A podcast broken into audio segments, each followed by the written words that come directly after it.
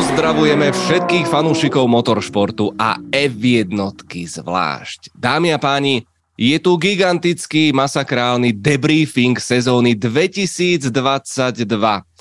Pohodlne sa usadte, urobte si priestor a čas minimálne na 3 hodinky. Pozdravuje vás Števo Ajzele a Jozef Král. Ahoj. Sledujete najpopulárnejšiu formulovú show. Sme veľmi radi, že ste s nami. Či už nás sledujete alebo počúvate, sme vďační samozrejme za všetky vaše hodnotenia, lajky, 5 hviezdičiek a samozrejme aj recenzie. Chceme rozobrať do detailov celý tento ročník, ktorý bol naozaj veľmi, veľmi pútavý. Jasné, jasné, nebola to taká divočina ako v predchádzajúcej sezóne, ale e, mojich 6 strán, 6 až 4 prípravy myslím, že dáva, dáva znať, že bude to veľká švanda. Jozef Král, tvoje úplne úvodné hodnotenie, čo sa ti vybaví ako prvé, keď sa povie sezóna 2022? Hmm, já mám dva pohledy na to. Uh, a spíš, když řeknu ten celkový, tak naprosto fascinující, skvělá sezóna, která na tabulkách nebo v tabulkách nevypadá úplně zdaleka tak dobře, jaká byla. A hrozně jsem si ji užil, protože minulý rok prostě byla ta laťka nastavená a nasazená tak vysoko, že jsem si říkal, ajajaj, to bude těžký vůbec nějakým způsobem, způsobem se tomu vyrovnat. Podařilo se a tam dva takové momenty, které jsou pro mě úplně nejsilnější a první moment je spíš ten negativní, kde mě prostě extrémně a nechci říct asi úplně zklamalo, ale mrzí mě to, co předvedlo Ferrari, protože už jsem tak ve skrytu duše doufal, že to opravdu tuhle sezónu konečně bude ta sezóna, že se to podaří. Takže to je pro mě první takový silný ale bohužel teda negativní moment a druhý, Prosím tě, daj pozitivní, daj na něj. to, čo bylo moment roka. to, čo bylo, a za mě, za mě teda rozhodně, to je celá, celý podání Maxe Verstappena. To je za mě prostě jenom, že mě tak jako nechci říct úplně spadla brada, ale jen tak jsem vždycky pokyvoval a říkal jsem si, tak tohle je fakt zasloužený, protože když si vzpomenu na Spa, třeba to, co předvedl, jak, jak tam závodil, jak byl prostě, jak se posunul oproti tomu, tak to za mě byl průřezem celou tou sezónou jako nejsilnější moment, protože nikdy jsem nebyl jakoby úplně nějaký core fanoušek Maxe Verstappena, kdybych si říkal, tak prostě Maxi pojeď, ale tentokrát musím říct, že i když úplně mě není nejsympatičtější, tak uh, i přesto přeze všechno jsem mu to opravdu velmi přál. Tak Formula 1 nie je súťaž krásy, ani, ani nejaká šachová partička, kde si hľadaš víkendových kamošov, je to naozaj klub Píraň. Videli sme množstvo súbojov nielen na trati, ale samozrejme aj v zákulisí a mne nedá nespomenúť našich úžasných Ice King pilotov, ktorí opäť raz sledujú v predpremiére a môžu sa aktívne zapájať. Ahojte všetci, sme veľmi radi, že ste tu spolu s nami takto v nedelu po obede, ale vás tu je opäť všetky vekové kategórie. Vidím, že niektorí chorlaví, dokonca malé deti. Jo, a tu niekto nás fotí. Hopla, opatrne, opatrne. No, poďme si to celé vychutnať, pretože v tomto ročníku to všetko, čo sme zažili, tú fantastickú atmosféru. A teraz, dobre, vypredali sme Košice, Brno, Lucernu, Starú tržnicu, ale ja som mal tú čest jazdiť na F4, mali sme tu Valteriho Botasa, rozhovor s Robertom Kubicom, prišiel Mark Priestley, veľká mega show na Hungaroringu to dodnes mám z toho zimomriavky a určite sa to objaví v nejakej našej rubrike. Takisto sme nakúkli do labáku šelu. Tých zážitkov je viac ako dosť, ale ja by som sa vrátil na úplný začiatok, Pepa, že najväčšia zmena v pravidlách. A bolo to obrovské napätie. Ako tie monoposty vôbec budú vyzerať? Prišli prvé testy, boli sme tam s Ríšom v Barcelone, ešte teraz ma klepe z tých šialených turbulencií, ktoré sme zažili. A potom prišlo to druhé obrovské prekvapenie neskôr v Bahrajne. Keď si dnes spomenieš na to, čo sme videli, ako klamali tie týmy na predstavovačkách, keď tam dávali rôzne makety, že ako sme typovali to rozloženie síl a aká bola realita, to považujem za jedno z najväčších prekvapení a toto slovíčko budem používať veľmi často v tomto debriefingu. Celá ta sezóna. Myslím si, že těch přesně to slovo překvapení tam bylo v tolika ohledech, momentech A konkrétně u těch testů to bylo asi nejsilnější, protože za prvý tam byly takový ty překvapení, to vždycky takový to wow, najednou přišel, že ten nový monopost, změna, pak najednou jedny testy uh, v Barceloně byly jedny monoposty, potom najednou byly jinačí monoposty zase v Bahrajnu, takže to si myslím, že byly ty momenty toho překvapení, kde v podstatě nikdo nevěděl úplně s čím do té sezóny jdem. A pak byly ještě takový ty momenty, kde jsme si řekli, wow, Mercedes, no tak to bude mega rychlý auto potom se tvářili, že jsou pomalí, oni přijedou na první závod, vyhrajou. Prásk nevyhráli, že jo? takže to těch momentů překvapení jenom na začátku, ještě než se opravdu rozjeli ty první kola, tak těch tam bylo bezpočet a bylo to jedině dobře, protože dlouhodobě mám pocit, že je extrémně fajn, pokud se mění pravidla. Samozřejmě ne nějak radikálně, ono to stojí spoustu peněz, takže zase nechci být úplně takový ten populista, který bude vykřikovat, pojďme měnit auta každý rok mm-hmm. a utrácejme za to nesmysl, to ne. Ale prostě každá drobná změna nějakým způsobem míchá trochu tím pořadím. A pokud není úplně politicky nějakým způsobem jakoby ovlivněná, tak uh, mi přijde, že je to strašně fajn, protože najednou tam jsou prostě takový ty příběhy, které najednou probíhají napříč celou tou, celou tou sezónou právě jako byla tahle. Uh-huh. Uh, rozprával som a sám si to naznačil, tie najmomenty. Tak rozmýšľam, že kde začať. Opäť tradične som vytvoril niekoľko rubrík, ešte predtým, ako samozrejme sa dostaneme k rozboru každého jedného týmu a dokonca nebude chýbať ani tradičné známkovanie jazdcov. A teda ja prezradím, na koho som si vsadil pred štartom tejto sezóny a som zvedavý, koľký z vás budú prekvapení. Uh, nevyhral som inak, uh, len toľko by som dal, lebo Pepa určite si myslel, že oh, si dal Maxa kurz 1-2, to nie, to, mám, to mňa nikdy nebavilo. Uh, prosím ťa. Takže sa asi nikdy nevyhrál, ne? Nebo, sorry, pokračuj, dobrý. ja som vyhral v živote, takže ja už mám uh, zadeláno. No, dávam ti teraz šancu, môžeš si vybrať. Mám tu rubriky uh, Vysielačka roka, Zázrak roka, Vyjednávač roka, Záhady roka, Škandály roka a Lapsusy roka. Fúha, ja tu toho mám. Hustá no. sezóna. Už si aj zabudol, čo bolo prvé, že? Hmm, no já jdu po skandálu, počkej, oh. rozhodně skandály roka. Ať začneme trochu kontroverzně, že jak to trošku má jaký grády. Dobre, budem to menovať, pri niektorých sa samozrejme zastavíme, niektoré rozoberieme v rámci tímov a jazdcov, takže mám ich, mám ich 10. Škandály, pomočka, chaos. Číslo 10. Televízna réžia pri viacerých prenosoch. Hmm. Špeciálne Miami, Monako, ale aj Abu Dhabi napríklad v závere tam boli fantastické bitky, ktoré sme nevideli. Zároveň musíme pochváliť ale za pridanie e, kamery na pedáloch. Treba to ešte vypimpovať, ale myslím, že sme na dobrej ceste. Devina, to bola velikánska kauza.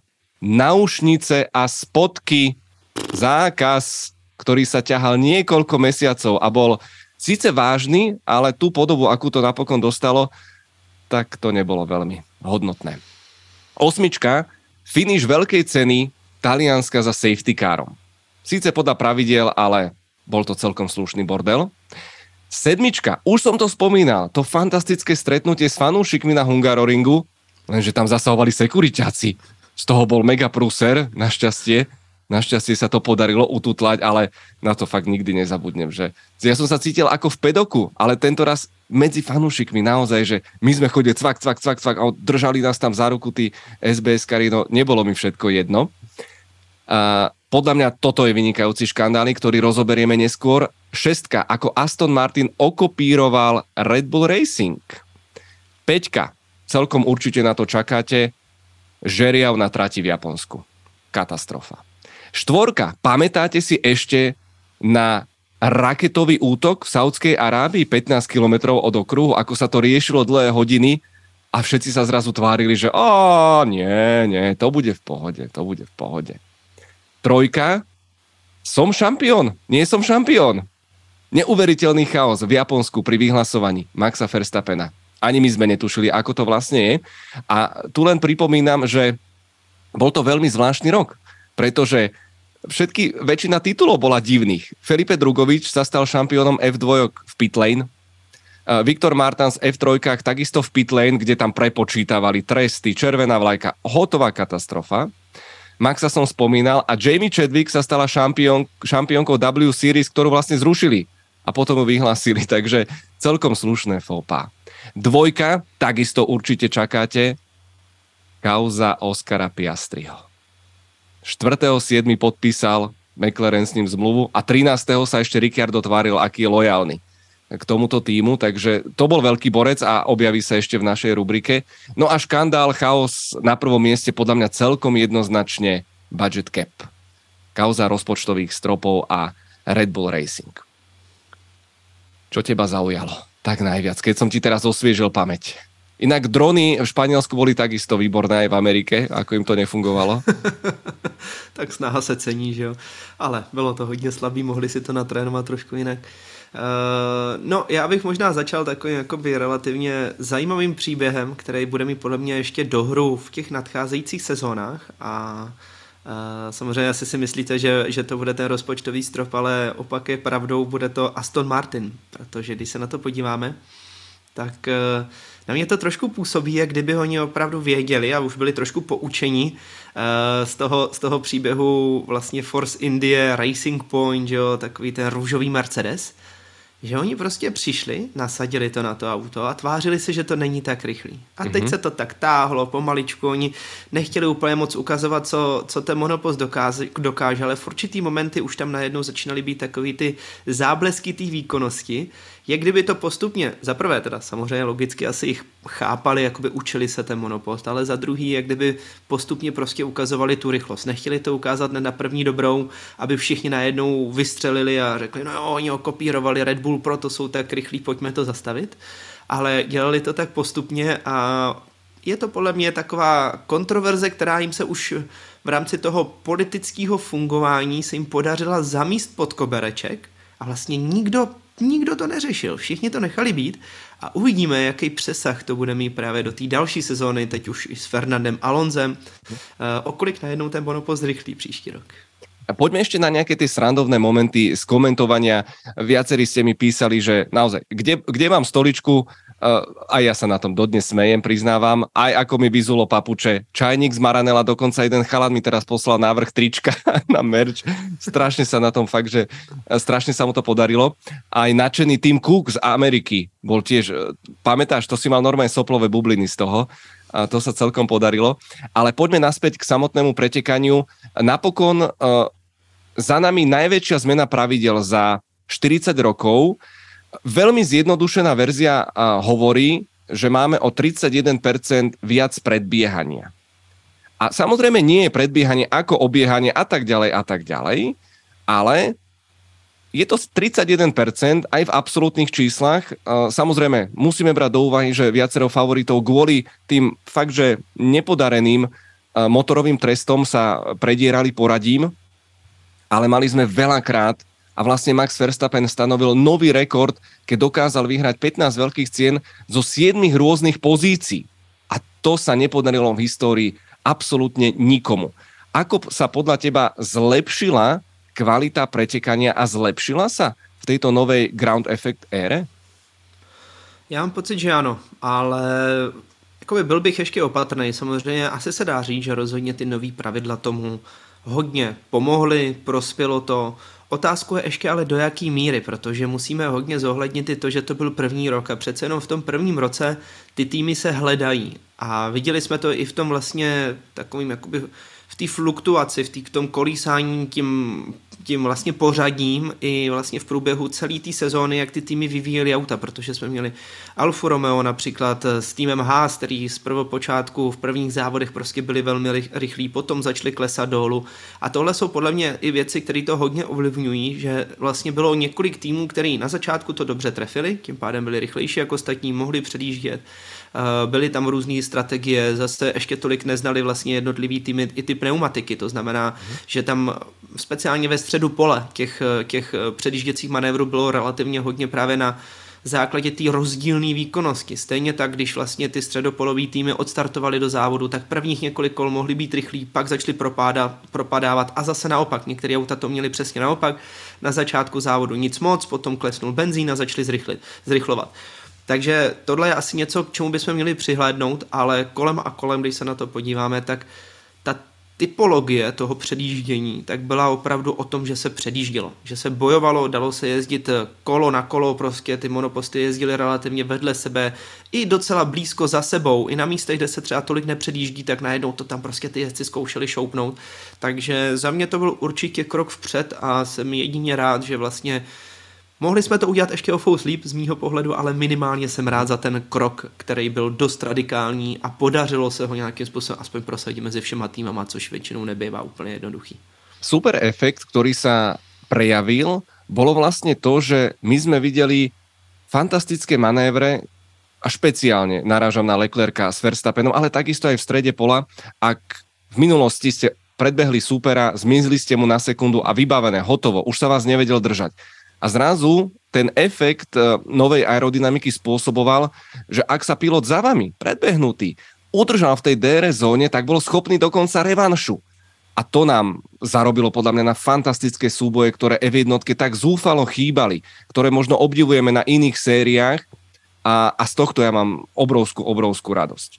Čo sa týka ešte štatistík, tak eh, najviac manévrov predbiehacích úspešných má Fernando Alonso 71 v tejto sezóne, Hamilton 63, Chow 62, za ním Sainz 61 a za ním Stroll Verstappen 57. Posledný Nikolas Latifi až tak veľmi neprekvapí, iba 19 predbiehacích manévrov a zároveň tá fantastická strhujúca veľká cena uh, Veľkej Británie, pamätáš trojsúboj? Leclerc, Perez, Hamilton, posledné dve zákruty, je dokonca nominovaná Medzinárodnou automobilovou federáciou na Action of the Year, ale zároveň e, bolo tam podľa mňa množstvo manévrov, na ktoré sa pomaly aj zabudlo. V tých istých pretekoch Leclerc v Kops išiel cez Hamiltona. To bola, wow, to bola absolútna paráda. Máš ty niečo také pred očami? Fotofinish napríklad Alonso Fetel v Japonsku, ako išli úplne na cieľovú čiaru, ale podľa mňa tých kvalitných manévrov bolo tento rok najviac, čo si naozaj pamätám, ako sledujem F1, bez, bez absolútneho preháňania. Je to tak, já teda úplně nedokážu takhle vypíchnout každý jednotlivý moment, taky by jsem se to, tak člověk to jako prochází a samozřejmě napadá ho tam relativně hodně, ale, ale jak už jsem říkal, spíš tam je krásný na tom, že ta změna pravidel, respektive i konkrétně třeba dá se říct těch, těch pneumatik, tak dokázala uh, jezdcům trošičku otevřít eh, ty možnosti toho předjíždění, protože vy dokážete už jenom tím, že naznačujete, rozhodíte prostě pilota před váma, dostanete ho do jiný stopy, tak jsme často viděli takový ty momenty toho překřížení, který dřív ani tolik nešly, protože ty monoposty se nemohly sledovat, nemohly být za sebou a tím pádem vlastně vy jste to tam nedokázali vygenerovat takovýhle předjížděcí manévr. A konkrétně přesně eh, ten Silverstone byl krásným příkladem toho, kde vlastně to bylo o tom, jak se tam dva perou dokážou jet vedle sebe, právě dokážou bojovat do toho i to velmi složitý, to, to složitý brzdění, který si například já hodně vybavuju konkrétně z Baku, když vlastně jsme viděli hodně těch probrzďovacích takových těch manévrů, kdy vlastně ty piloti využívali únikové zóny, tak eh, to byl podle mě další faktor, který eh, možná negativně ovlivnil jízdu pro jezdce, ale velmi pozitivně to ovlivnilo právě z toho pohledu předjížděcího, takže to tam generuje takový ten extra, tu extra přidanou hodnotu a trošku možná extra tlak na jednotlivý piloty, právě aby nedělali aby nedělali chyby a respektive, jakoby, když už ji udělají, tak aby se dala i takhle potrestat. Mm-hmm. Fanúšikovia, naši Ice King piloti hneď pripomínajú súboje Russell Verstappen v Barcelone. Russell Verstappen v Brazílii.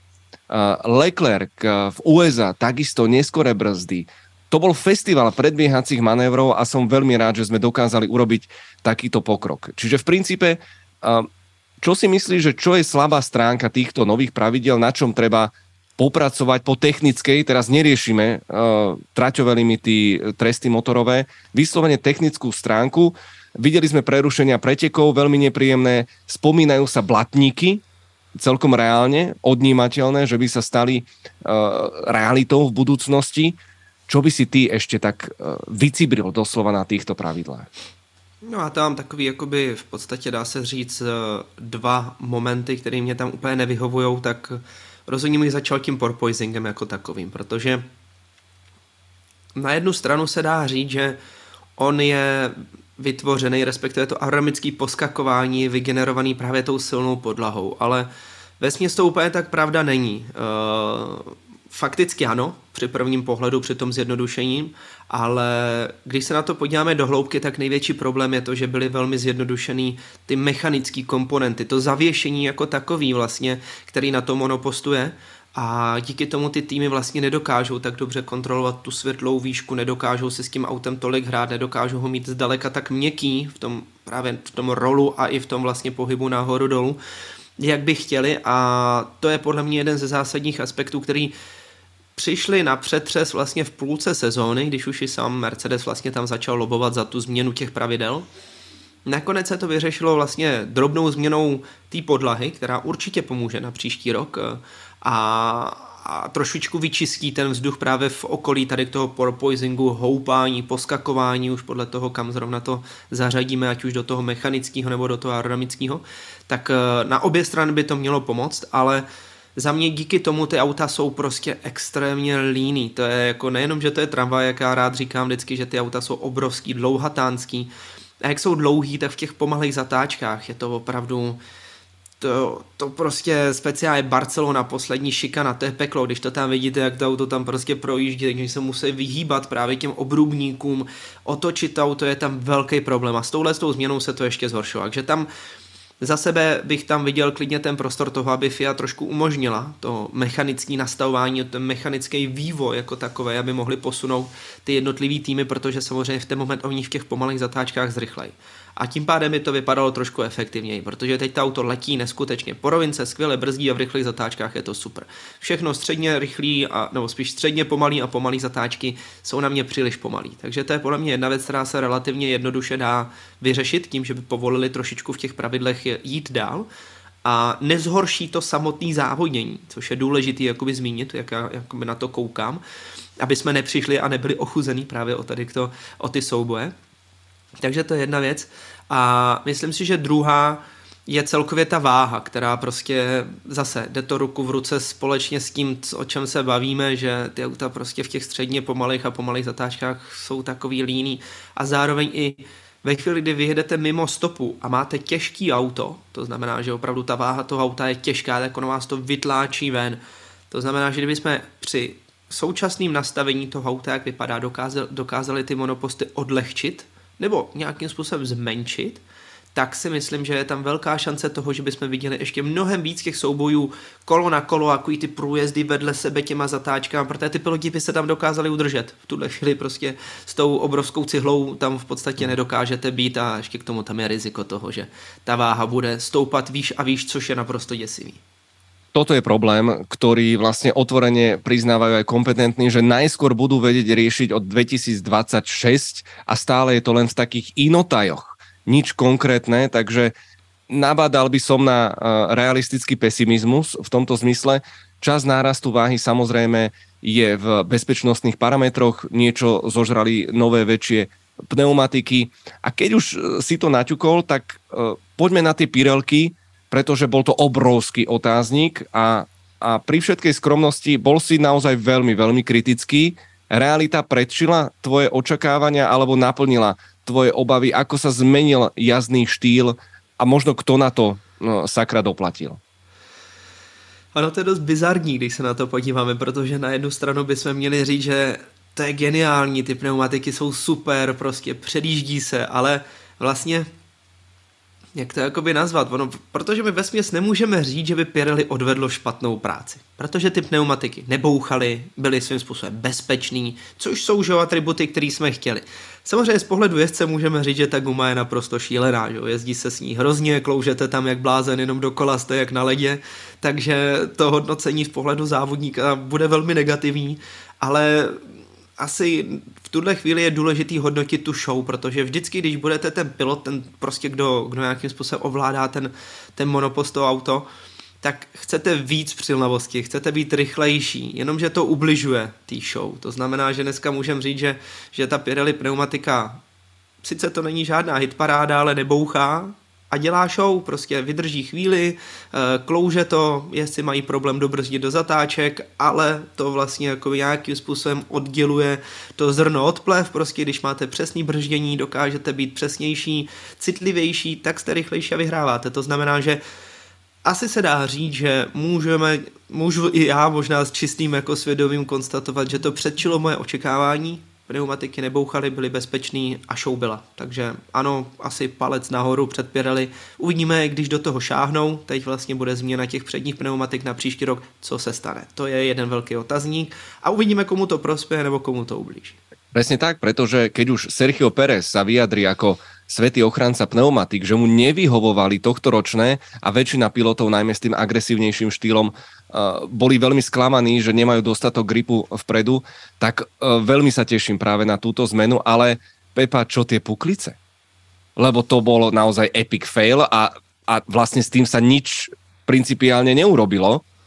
To mě překvapuje. V podstatě celou sezónu takový ticho po pěšině. Nic se neděje v podstatě a přitom to vypadá hrozně, úplně naprosto šíleně. Musím říct, že se mi docela líbil ten pohled vlastně při velký ceně Brazílie, když eh, tam eh, Lewis Hamilton kolidoval s Maxem Verstappenem, tak jsme viděli to odhalený kolo, viděli jsme najednou zase normální ráfek.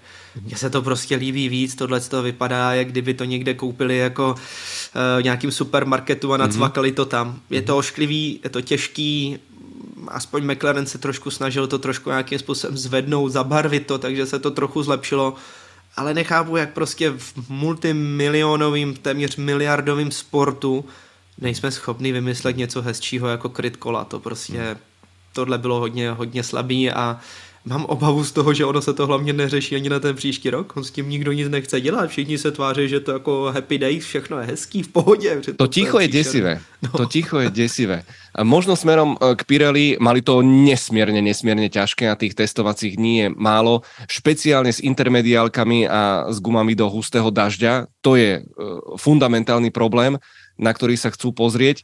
Ale ak sa bavíme o podmienkach zasucha, potrebujú podľa mňa len vyladiť uh, mekosť, tie správne zmesy, aby sme nemali jeden pit stop. Lebo okamžite, keď sme mali veľké ceny s dvomi, tromi pit stopmi, tak to bola okamžite paržba. To bolo proste naozaj skvelé pre nás komentátorov Nočná mora vyznať sa niekedy v tom, čo kdo kedy kde, ale, ale ja, to mám, ja to mám naozaj strašne rád. Keď som ale spomínal, posúďme ešte túto debatu trošku Eh, do budúcnosti, pretože mám tu prvú um, animáciu, prvý návrh, prvý nákres tých odnímateľných blatníkov. Uh, len doplním, uh, oni by boli naozaj odnímateľné iba v prípade teda dažďa, ak by prišiel hustý lejak, prišla by červená vlajka, namontovali by sa a tak ďalej a tak ďalej. Čiže neboli by tam trvácne. Ukážem ti aj druhý obrázok, kde by malo byť naznačenie prúdenie vzduchu a vlastne že ten vodný sprej jednoducho by nemal ísť do takej výšky, ale moja laická otázka znie, že sakra, ale tá voda aj tak stále zostane na trati, nie? No, voda určitě zůstane na trati a podle mě další eh, věc, která tam není úplně tak zohledněná, je ten zadní difuzor, který funguje jako vysavač, zvedá tu vodu. To znamená, že když tam dáte blatník a ta voda poletí směrem do zádu a bude mít ten prostor na to tam letět do zádu, tak eh, ten difuzor, v podstatě ten proud toho vzduchu, on se rozevře za tím difuzorem a hlavně jde hodně nahoru. A on to chytne a stejně, no vidíte, už jsem se zase do toho bouknul. Oh, jsi se rozvášnil, klídek. No právě, jsem říkal, že to přijde. No ale, a právě v ten moment, právě tady to je vidět, tak konkrétně, když se podíváte, samozřejmě ten největší efekt eh, tam jakoby ty aerodynamiky plní čistě ten difuzor, ta podlaha, ale když se kouknete na ty vlastně trichtýře brzdový, které jsou vlastně už po stranách toho difuzoru, oni taky mají křidílka. Taky vlastně jsou udělaný vlastně ve tvaru toho difuzoru a ještě se efektivnělí právě díky tomu, jak je tam to kaskádování, který právě umocňuje tu sílu vlastně toho, aby ten vzduch oni udrželi a udrželi ho ještě větším profilu jakoby toho ohybu nahoru. To znamená, že stejně, když ten vlastně gejzír té vody, to množství té vody poletí do zádu, tak stejně ono si to vezme a zvedne to nahoru. Takže eh, z částí nějaký řešení to je, ale já upřímně si myslím, že je to, kdybych to měl nějakým způsobem odhadnout, třeba 20, 25% toho, o co se to zlepší, což je, když je hodně vody, nadále velmi málo. To je prostě strašně málo a ten spray tam stejně bude velký, ty auta to stejně zvednou. Takže je, to podle mě něco, co je asi dobrý vyzkoušet. Myslím si, ta realita ukáže potom, protože eh, by bylo dobrý nějakým způsobem rozbít to množství toho, toho vzduchu, který jde za tím difuzorem. To je podle mě ještě další důležitý efekt. A co k tomu samozřejmě jsou takové ty konsekvence toho, že když nám začne pršet uprostřed závodu, takže zastavíme při pit stopu by byla povinnost dávat tam ten blatník, nebo bude extra červená vlajka, mm-hmm. což už zase vidím s naším ředitelstvím závodu, že bude červená vlajka, tak oni tam dají na hodinu a půl, mezi tím ta trať mm-hmm. vyschne, všichni na to namontují ty blatníky, vyjedeme, ono bude sucho, zase zastavíme, jak zase budeme sundávat. Takový jako složitý, ale asi jsem ve směs rád, že vůbec někdo nad tím přemýšlí a snaží se přijít s nějakým řešením. Ono vždy je dobré v životě, keď někdo přemýšlá. A hmm, ale ešte lep... se tak nestává. No. no ja viem, špeciálne v dnešnej dobe, aj keď zase, zase na internete nájdeš veľa odborníkov. A toto bola jedna z myšlienok e, Roberta Kubicu, keď sme sa rozprávali ešte mimo kamier. A, a musím mu dať tak trošku zapravdu, že Uh, bolo to vlastne po pretekoch v Japonsku, bol tam ten odklad a Robert povedal, že počkaj, ale veď prerušené preteky kvôli, kvôli dažďu tu boli aj pred 20 30 rokmi. Spomente si aj, aj na Fuji, spomente si na Adelaide 91, uh, predčasne ukončené veľké ceny, len tu je, tu je proste naozaj taký, taký hype, že musíme a ideme a za každú cenu, takže niekedy naozaj možno treba sa len trošku tak nejak e, skludniť a nemať príliš veľké očakávania. Poďme na ďalšiu, uh, no neviem, či to je úplne mini rubrika, ale neuveriteľný uh, štatistický údaj z histórie, je to presne po, no, aby som sa nepomýlil, po 11 340 dňoch, po 31 rokoch. Po 31 rokoch sme mali sezónu, bez víťazstva priezviska Schumacher alebo Hamilton. A to by veru povedal naozaj iba málo kto. Ešte niekoľko zaujímavých údajov, pretože veľa sa hovorilo o tom, že nová dominancia Red Bullu, ako ty ju vnímaš? Pretože 17 víťazstiev z 22 veľkých cien je Brutus. Na papieri to vyzerá naozaj že brutálne. V histórii sme samozrejme videli um, rozdiely, alebo teda úspechy ešte významnejšie. Bodový rozdiel Maxa Verstappena je druhý najvyšší v celej histórii, ale doplním tú dominanciu Red Bullu. Je to 78% veľkých cien, ale predstavte si, že Mercedes pri svojej dominancii 2014, 15, 16 mal 84. 84, 90% víťazstiev získal Mercedes. Až potom to išlo neskôr trošku nižšie, v minulom roku 41%. Sme svedkami novej éry. E, nadviažem pod otázkou, vždy keď e, prichádzajú nové pravidlá, a ja sám som bol v toho, e, z toho v strese, určite si to pamätáte, hrozí to, že sa natiahne štartové pole. Ale tento rok bol v podstate opak pravdou. To štartové pole bolo veľmi blízko seba, od najrychlejšieho dokonca až po najpomalší tým.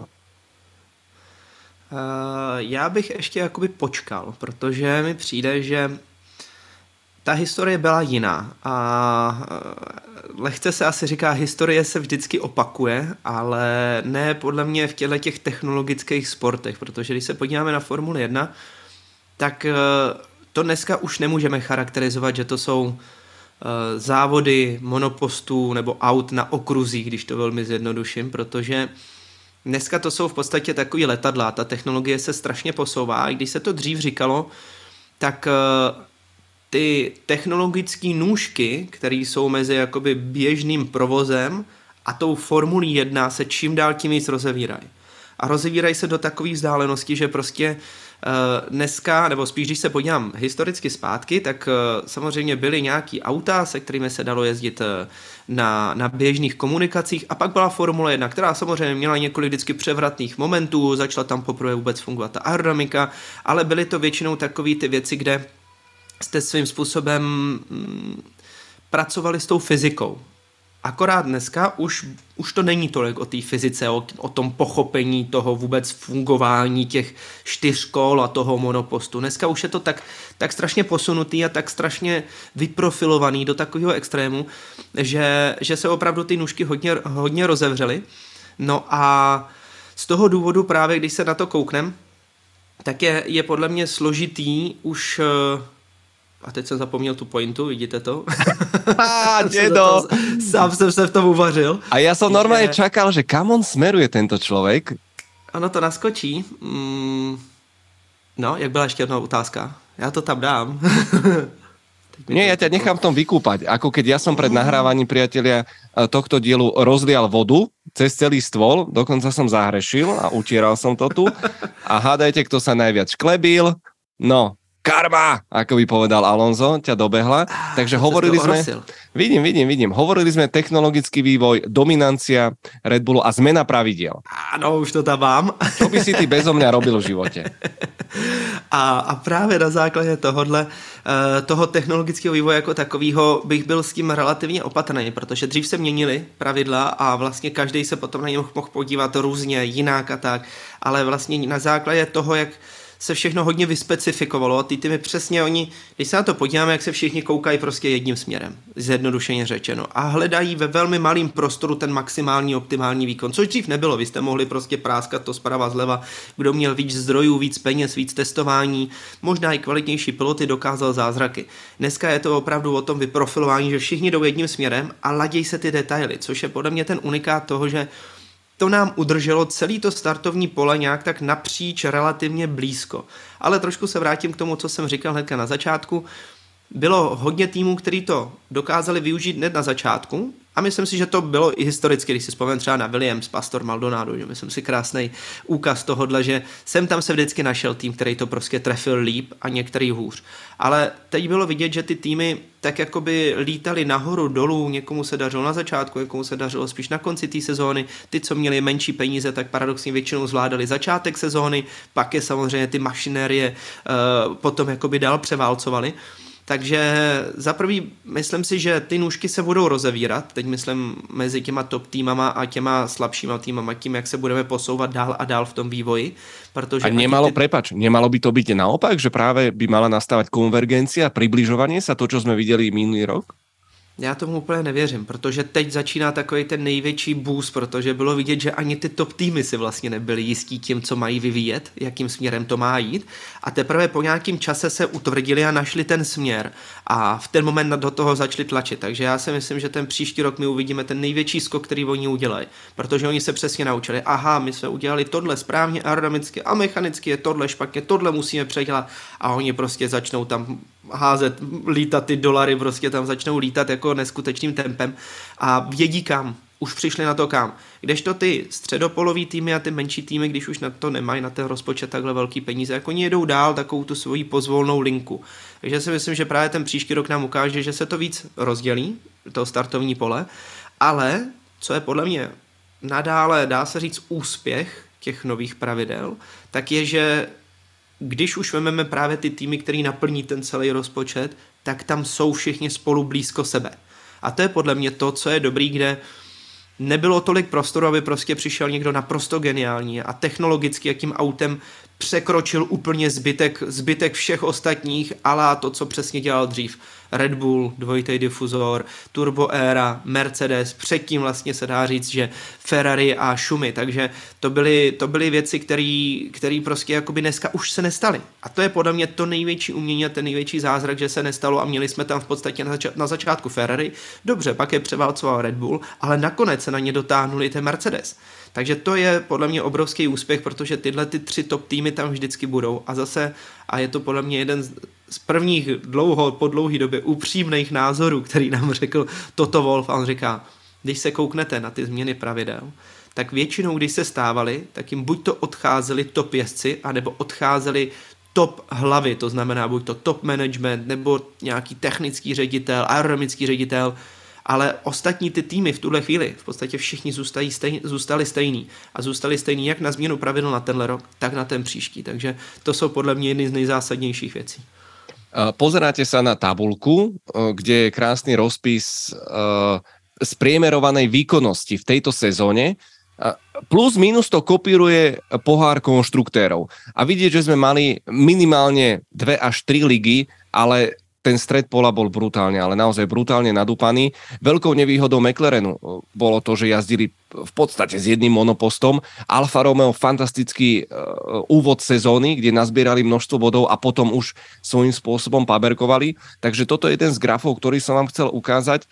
A to, čo mňa naozaj veľmi bavilo na tejto sezóne, Pepa, a nečakal som to, bola tá úžasná diverzita konceptov naozaj my sme si všetci mysleli pri zverejnení pravidel, že, že, tie, že tie auta budú úplne rovnaké, len budú prefarbené. A hľa, mali sme možno 6-7 prístupov, kde začína sa to nejakým spôsobom zbližovať a o to väčšie napätie pred budúcim rokom, že kam to e, sa presmeruje s tou úpravou e, pravidel. Takže toto je jedna z vecí, ktoré ma brutálne bavili. My sme avizovali pred štartom sezóny, že hol, pozor, pozor na spolahlivosť máme zmrazovanie motorov a mali sme 100% pravdu v tomto, pretože nie len um, Renault, pomočka Alpine, uh, proste rozdelili kompresor s turbínou a zariskovali vzhľadom na spolahlivosť, ale to isté postihlo aj Ferrari.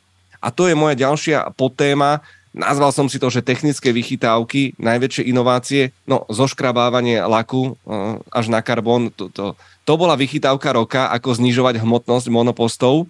Bočnice Mercedesu si rozoberieme, ale poďme na tie samotné pohonné jednotky. Doplním, že máme ešte Mercedes a máme nástupcu Hondy, čo môžeme naozaj povedať, že je stále made in Japan. Takže skúste zhodnotiť samotné pohonné jednotky a o chvíľočku ponúknem aj tabulku spolahlivosti, ktorá je naozaj veľmi, veľmi desivá, špeciálne pre Ferrari, zákazníkov Alfa Romeo, najviac odstúpení Alpin, Alonso ani nehovoriac, ale pravdepodobne vlastne nemali na výber vzhľadom na to zmrazenie vývoja.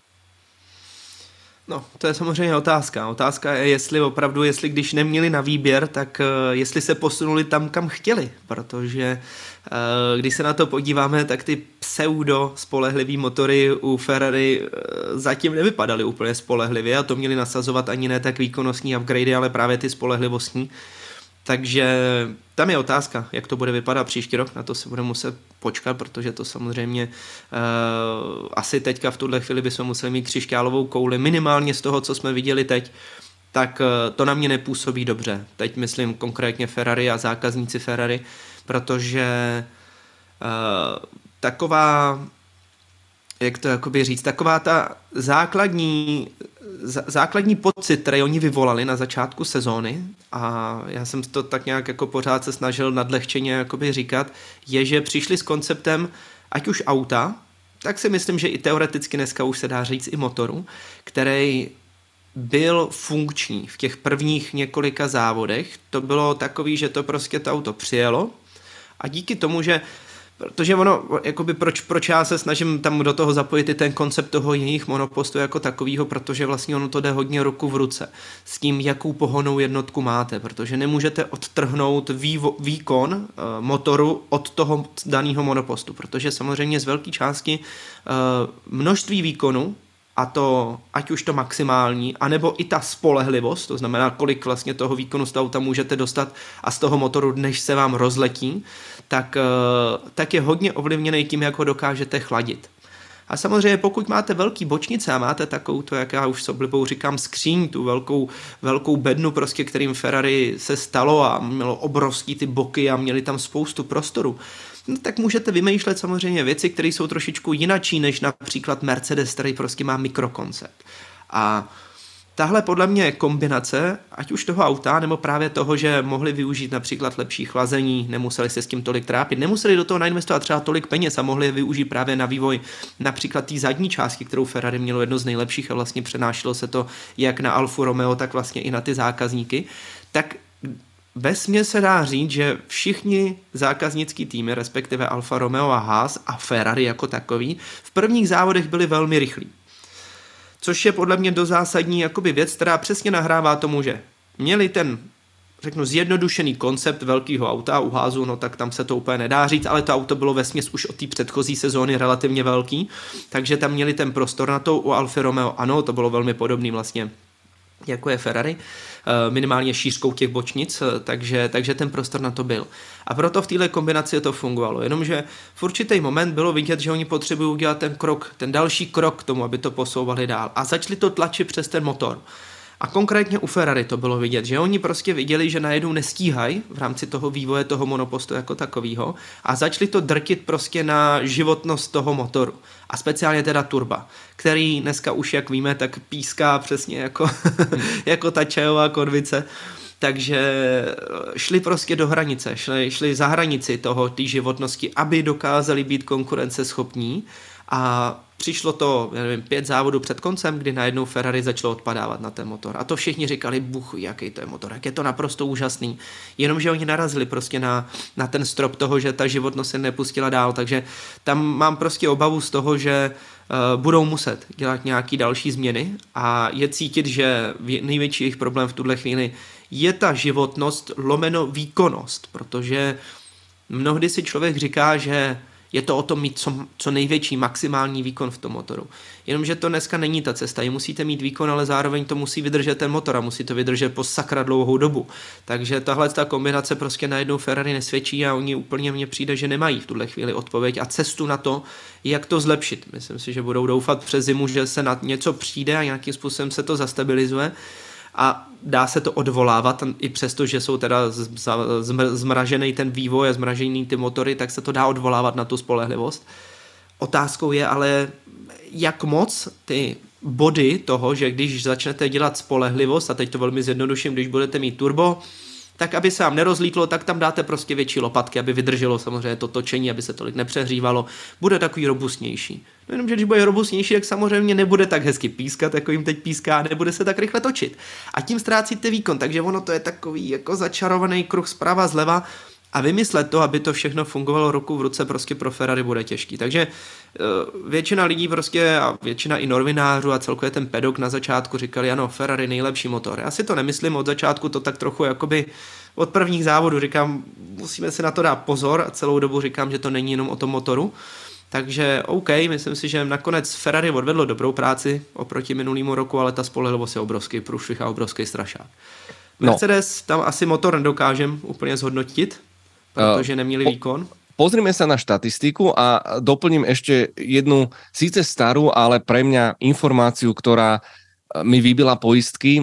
Jej autorom je Helmut Marko, ktorý po prechode na tú turbohybridnú éru e, vlastne povedal, že Mercedes otestoval 11 tisíc rôznych druhov lopatiek turba. Dobre ste počuli, 11 tisíc nie 11, ani 111, 11 tisíc. To je absolútne šialené aj z hľadiska nákladovej e, krivky, takže e, vývoj v F1 nikdy nespí, ale e, poďme si ešte raz pozrieť tabulku spolahlivosti a hneď upriamime pozornosť. Začneme Mercedesom, kde či už tovarenský tým, či už McLaren, či už Aston Martin, Martiny na vynikajúcich číslach. Lance Stroll a Sebastian Vettel vlastne nemali žiaden trest. Podobne ani Alex Albon a Nikolas Latifi v tejto sezóne. To je vec, ktorá vlastne v tom celom priehršti vlastne úplne zanikla. Takže Mercedes klobúk dole, výkonnostne predpokladáme, že sú veľmi blízko tie pohonné jednotky, ale pozrite sa na Ferrari, pozrite sa na Bottasa, 6 spalovacích motorov, 7 krát turbodúchadlo, 6 svieti pri Leclercovi, pri Sainzovi. to je to je naozaj katastrofa. Pozrite sa na výfuky. Leclerc 9 výfukov, Sainz 8, Bottas, Chow, e, Magnussen, Schumacher, všetci 8 výfukov. Takže naozaj to je, to je prúser. Uh, samotný Red Bull, pomočka Honda v úvode sezóny mali problémy, nejako ich vyriešili. Uh, viac Yuki Tsunoda na to trpel a Alfa Tauri. Ťažko povedať, či to bolo priamo prepojené na pohonu jednotku. No a spomínaný Alpine, pomočka Renault. Opäť, je to jediný tím, majú iba dve pohonné jednotky v celom štartovom poli. No a Fernando Alonso osobne, ten prišiel o trilión bodov. Sám hovorí, že minimálne 9-10 vypadnutí v tejto sezóne z technických príčin. Vymenilo 6 spalovacích motorov. Na strane druhej a pamätám si ich na testoch. Im to vyhorelo hneď na testoch. Oni boli z toho dosť na prášky, ale celý tým Alpín priznáva, že my sme o tom vedeli, sme si toho vedomí, že to príde a v podstate sme nemali na výber, pretože starý koncept už nemal ten potenciál rozvoja. V tomto im môžeme dať asi len zapravdu a môžeme očakávať zlepšenie na strane spolahlivosti, lebo um, tie, ten reglement FIA je pomerne prísny. To nie je len tak, že vy im tam zaklopete, že hopla, tu by sme tú novú lopatečku by sme ju vymenili, táto je spolahlivejšia. Tam je to naozaj veľmi odborný proces a musíte si to vedieť zdôvodniť, aby vám to inšpektory FIA nakoniec aj uznali. Za mě právě tohle je takový velký strašák, jako já úplně si nedovedu představit, že by ty jednotlivý týmy najednou dokázali uh, i za cenu toho, že přesně šli na poslední chvíli do téhle změny a teď si změníte kompletně celou tu koncepci, že by jim FIA dala tak tolik prostoru k tomu, aby právě se jakoby takhle posouvali, takže uh, je, je to takový dost divoký, no, uvidíme, uvidíme jako, jak se to projeví právě v té nadcházející sezóně, protože samozřejmě ono přes tu zimu se toho dá obhájit co nejvíc, tedy co se děje v rámci toho samotného vývoje vlastně v průběhu sezóny, tak je to relativně složitý, protože uh, za prvý, jak jsem říkal, vy nemůžete oddělit výkonnost mono, motoru od výkonnosti auta, respektive od tvarů auta. To znamená, že je spousta věcí, které vlastně jakoby FIA Eh, nezakazuje. To znamená, že ve chvíli, kdy například budete měnit koncepci uh, toho vašeho vozu a, a stačí třeba jemně, ale třeba jenom, že změníte prostě uložení chladičů, uh, velikost chladičů, velikost toho potrubí, který tam vede, tak i takovýhle vlastně a teď se nedá říct asi kosmetické věci, ale i takovýhle zásahy do toho, do toho jako monopostu jsou dost zásadní s ohledem na fungování monopostu v rámci třeba aerodynamiky mechaniky, ale zároveň i fungování toho motoru jako, jako takového, ať už právě v rámci životnosti a spolehlivosti, anebo i ty výkonnosti. Takže uh, dá se říct, že třeba na začátku sezóny po pátém závodě vy víte, že sakra, my jsme dali moc malý tlumič tady oleje nebo nějaký uh, mezichladič, intercooler je tam prostě špatně na špatném místě, nechladí nám to. Většinou se říká, že nějakých, uh, dejme tomu, 10 stupňů až 15 na vstupu do toho intercooleru vám udělá klidně okolo nějakých 5 eh, až 10 koní což je strašně moc a samozřejmě ve chvíli, kdy ty týmy s tím hodně jakoby laborují, šachují, dokážou to udělat tak, aby ten vzduch tam byl co nejčerstvější a, a, a fungoval, aby to co nejlíp fungovalo, ale to jsou věci, na které třeba můžete přijít v průběhu té sezóny a už je nemůžete změnit, protože do toho auta to prostě jinak nenaskládáte. Takže tam podle mě bude hodně prostoru přes tu zimu, ale i tak je to obrovský riziko. Je to obrovský riziko jít do, do, do úplně nového konceptu s tím, že si řeknete, no tak my to tady rychle nějak jakoby splácáme, uděláme to jinak a budeme doufat, že pak vyřešíme spolehlivost, protože ani ta výkonnost jako taková tam prostě nemusí být zaručená, takže uh, pořád je to podle mě taková nadále upoutávka, protože sice uh, točíme, že jo, debriefing celý sezóny, ale podle mě to jsou všechno ty nezodpovězené otázky, které jsou upoutávkou na ten příští rok, protože prostě nadále je tam tolik proměných a to, tolik neznámých a tolik chyb se tam ještě může udělat, že pořád to, pořád to bude dobrý, ta Formule 1. No. Ale pravděpodobně se zhodneme na tom, že ten rozptýl výkonnosti pohonných jednotiek je minimální, že nezohrávají už tak významnou úlohu ako pri štarte hybridnej éry, kedy Mercedes to nasadil Williamsu a, a, a Massa tam bojoval o pódy a, a s Valterim. Ďakujem za názor. Čiže, tak uh, jako nevím, já jsem myslel, že jsi to konstatoval, ale ano, máš pravdu, taky mi to přijde. Samozřejmě největší, co do toho promluvá, je ta spolehlivost, protože přesně výkonnost je stejná, velmi podobná, ale kdo ji udrží, kdo ji udrží na tratích, jako je třeba Mexiko a tohle, uh to si musíme říct a, a tam samozřejmě do toho promluvá nejvíc ta spolehlivost. A keď uh, hovoríme o spolahlivosti, dáme si ďalšiu tabulku. V rámci konštruktérov upriamujem teraz uh, pozornosť špeciálne na DNF, did not finish, uh, väčšinou teda uh, z technických problémov, alebo to môže byť aj kolízia samozrejme. Najlepší suverénne Mercedes, ktorý mal jednu jedinú vlastne záležitosť technického rangu a bolo to úplne na konci. Lewis Hamilton v Abu Dhabi, boli tam dve kolízie, kvôli ktorým vypadol Russell a Hamilton, ale inak si to všimnite, trojka pri 22 veľkých cenách. To je fenomenálne číslo. Na druhom konci Alfa Romeo 12 vypadnutí, Williams 10 a Ferrari 9. Takže to sú naozaj čísla, ktoré najmä v prípade Ferrari ak niekto sníval o majstrovskom titule, tak už len táto spolahlivosť je obrovský strašiak a myslím, že v Maranele majú čo robiť. E, hlavne čo sa týka pohonných jednotiek a chudák Enzo Ferrari e, sa v hrobe obracia, alebo nie, však e, kto sa venuje aerodynamike? No ten, čo nevie postaviť poriadny motor, tak držme chlapcom palce. Poďme na ďalšiu rubriku, majstre. Čo keby sme si dali zázraky roka? si pripravený? No dobre, tak e, mám ich 8, ideme na to. Osmička. Albonové červené vlasy. Fungovali žiaľ iba v Austrálii, ale bol to fenomenálny uh, bodovací výsledok. Sedmička, podľa mňa veľký zázrak, spoločná večera všetkých pilotov v Abu Dhabi. To sme tu nemali celé roky, takže tlieskam aj Luisovi Hamiltonovi ako organizátorovi a Yuki Tsunoda mu že sa dobre najedol a že to nemusel platiť. A šestka, moja obľúbená, pamätáte si zázračnú lepiacu pásku Alfa Tauri v Baku. Yuki Tsunoda, ako mu to tam zamontovali, to, to zadné krídlo. Číslo 5. Sainzová pole position v Silverstone za premenlivých podmienok, pričom on tam nemal žiaden najrychlejší sektor. Pripomínam ďalšieho borca Nikolasa Latifiho, z rovnakého podobného súdka, ktorý zaznamenal fantastické posledné miesto na Hungaroringu. Pamätáš, boli sme hore v tej budke a Latifi v Q1 mal fialový prvý sektor, druhý bol zelený a nakoniec bol posledný, lebo to zvrzal v poslednej zákrute, takže to nevymyslíš. Zázrak číslo 4. Pomerne osobný, ja som strašne happy, že koľko krásnych formulových knižiek vyšlo tento rok od mechanika, nemilosrdný šampionát, šampióni. Niki Lauda vyšiel, takže je čo čítať aj počas zimnej prestávky v slovenskom a niektoré aj v českom preklade, takže je to super a na ďalších pracujeme.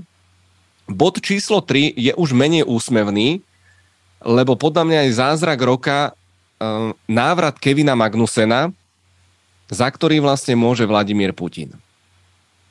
Je to neuveriteľné domino ale žiaľ, je to tak. Dvojka, poďme, buďme veselší. Absolutný zázrak roka, že si Sebastian Vettel založil Instagram. A používa ho? A používa veľmi aktívne. Teraz už kampáňa, už to ide, neboj sa, bude sa to futrovať, aktivisti včeli, zelená planeta, jedna radosť. Nie, ešte dohrávajú samozrejme dokument a emócie uh, z Abu Dhabi. No a zázrak roka, myslím si, že tu nie je o čom uh, Kwan Yu Chou a jeho nehoda v Silverstone bez jediného škrabanca, akurát pár fotografov dostalo dištanc, lebo boli tam za plotom, uh, tam, kde vôbec nemali byť, zlyhal vlastne ochranný oblúk Svetožiara, zohrala svoju úlohu a nezabúdajme na F2. Roy Nissany, takisto Silverstone, mal obrovské, obrovské šťastie. Ideš. No a samozřejmě jeden malý velký zázrak, že jsme se i po konci té sezóny tady mohli setkat všichni společně. Štěvo nedostal infarkt, že ho tep nadrží, všechno v pohodě. To je jako dobrý, kdybyste ho viděli, já jsem si xkrát říkal, že to už nikdy nedáme další závod, že tam omdlí, že ho budu resuscitovat, takže to si myslím, že jsou další zázraky, které jako jsou jsou a nejsou vlastně vidět, takže je to dobrý a uvidíme, jaká bude další sezóna, jestli to taky zase vydržíme. Oh, kršná tepna, dobre, dobre vydržala. Naozaj bolo tam množstvo úžasných zážitkov a malých veľkých zázrakov a presne ako ty hovoríš, ja som strašne happy, že, že nie len tu sa stretávame, ale naozaj tie osobné stretnutia, tie Ice King Tour, to je, to je neuveriteľný dobíjač všetkých batériek a a ja si spomínam aj na teba v Japonsku, ako si švihal potom naspäť na Slovakia ring testovať tú Pragu, aký si bol úplne, ty si bol, ty si bol mumia počas toho víkendu a potom prerušili eh, race a už sme len na seba pozreli, že tak toto už teda nedáme. Ale fantastický zázrak uh, bol a ja myslím, že by, možno by sme si ho mohli aj zopakovať, keď sme išli vlastne rovno z veľkej ceny Austrálie do Košic, nie? Na, na liveku. To bola tiež veľká švanda. No dobre, poďme hodnotiť e, tento ročník a už sa pomaličky dostávame k samotným tímom a k samotným jazdcom. Dajme si podľa mňa veľmi pekné porovnanie, lebo je to dôležité. E, vždy, keď hodnotíte, e, tak si musíte položiť pod otázku, že oproti komu, oproti čomu, s čím sa hodnotíte. Tak v tejto chvíli hodnotíme výkonnosť tímov s predchádzajúcim rokom, ktorý bol zároveň aj predchádzajúcou érou. A jasné, na špici Red Bull je hore, Ferrari si polepšilo a treba povedať, že vyše plus 230 bodov je, je veľmi dobrá vizitka a je to v podstate skok úplne najväčší zo všetkých tímov. McLaren pre mňa osobne je asi najväčšie sklamanie tohto ročníka.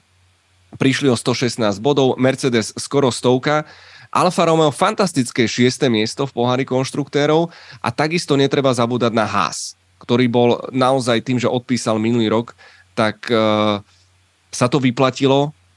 Na druhom konci, predsa len teda na samom konci Alfa Tauri takisto minus 107 bodov, tiež jedno z obrovských prekvapení. Takto Pepa na prvú, ktorý tým by si vyzdvihol či už v jednom alebo druhom smere?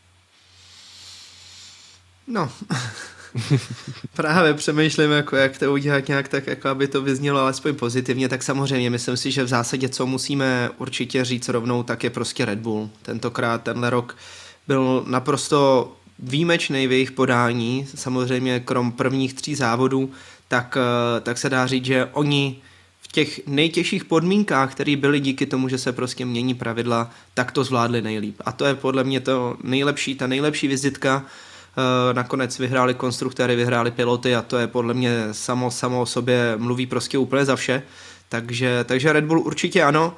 Eh, zklamáním myslím si každopádně Mercedes eh, a ty asi na to i v konečné fázi nějakým způsobem přišli, ale co je pro mě zase opět tak nějak se budu opakovat a je to takový, takový zvláštní, že pořád tak střílím do těch svých, ale, ale prostě pro mě, pro mě to je hrozný zklamání je u Ferrari. To je prostě šílený, jelikož eh,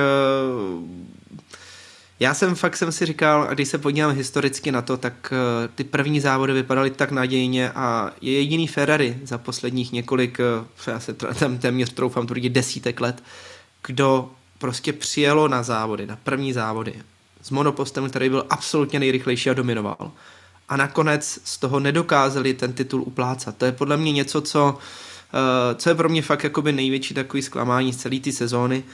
A všichni ostatní, tak to nějak tak já jsem se tady právě udělal už to známkování těch jednotlivých týmů. Ty už si nažavený. Říct... Ty jsi nažavený. Ne, já tě musím stopnout. Já tě musím... já jsem právě si to chtěl obhájit radši, Pojď. protože se toho normálně bojím, jako, protože já když jsem se podíval na ty týmy a na ty čísla a na to, jako na ty známky, které jsem dal, tak uh, na jednu stranu přesně můžeme vyzdvihnout úplně neskutečně ten Red Bull a říct ano, povedlo se jim to, drobný zakopnutí na začátku, ale, ale pak už to šlo jako po másle. Ale u všech ostatních, když se na to podíváme, tak v podstatě žádný z těch týmů neměl dobrou sezónu.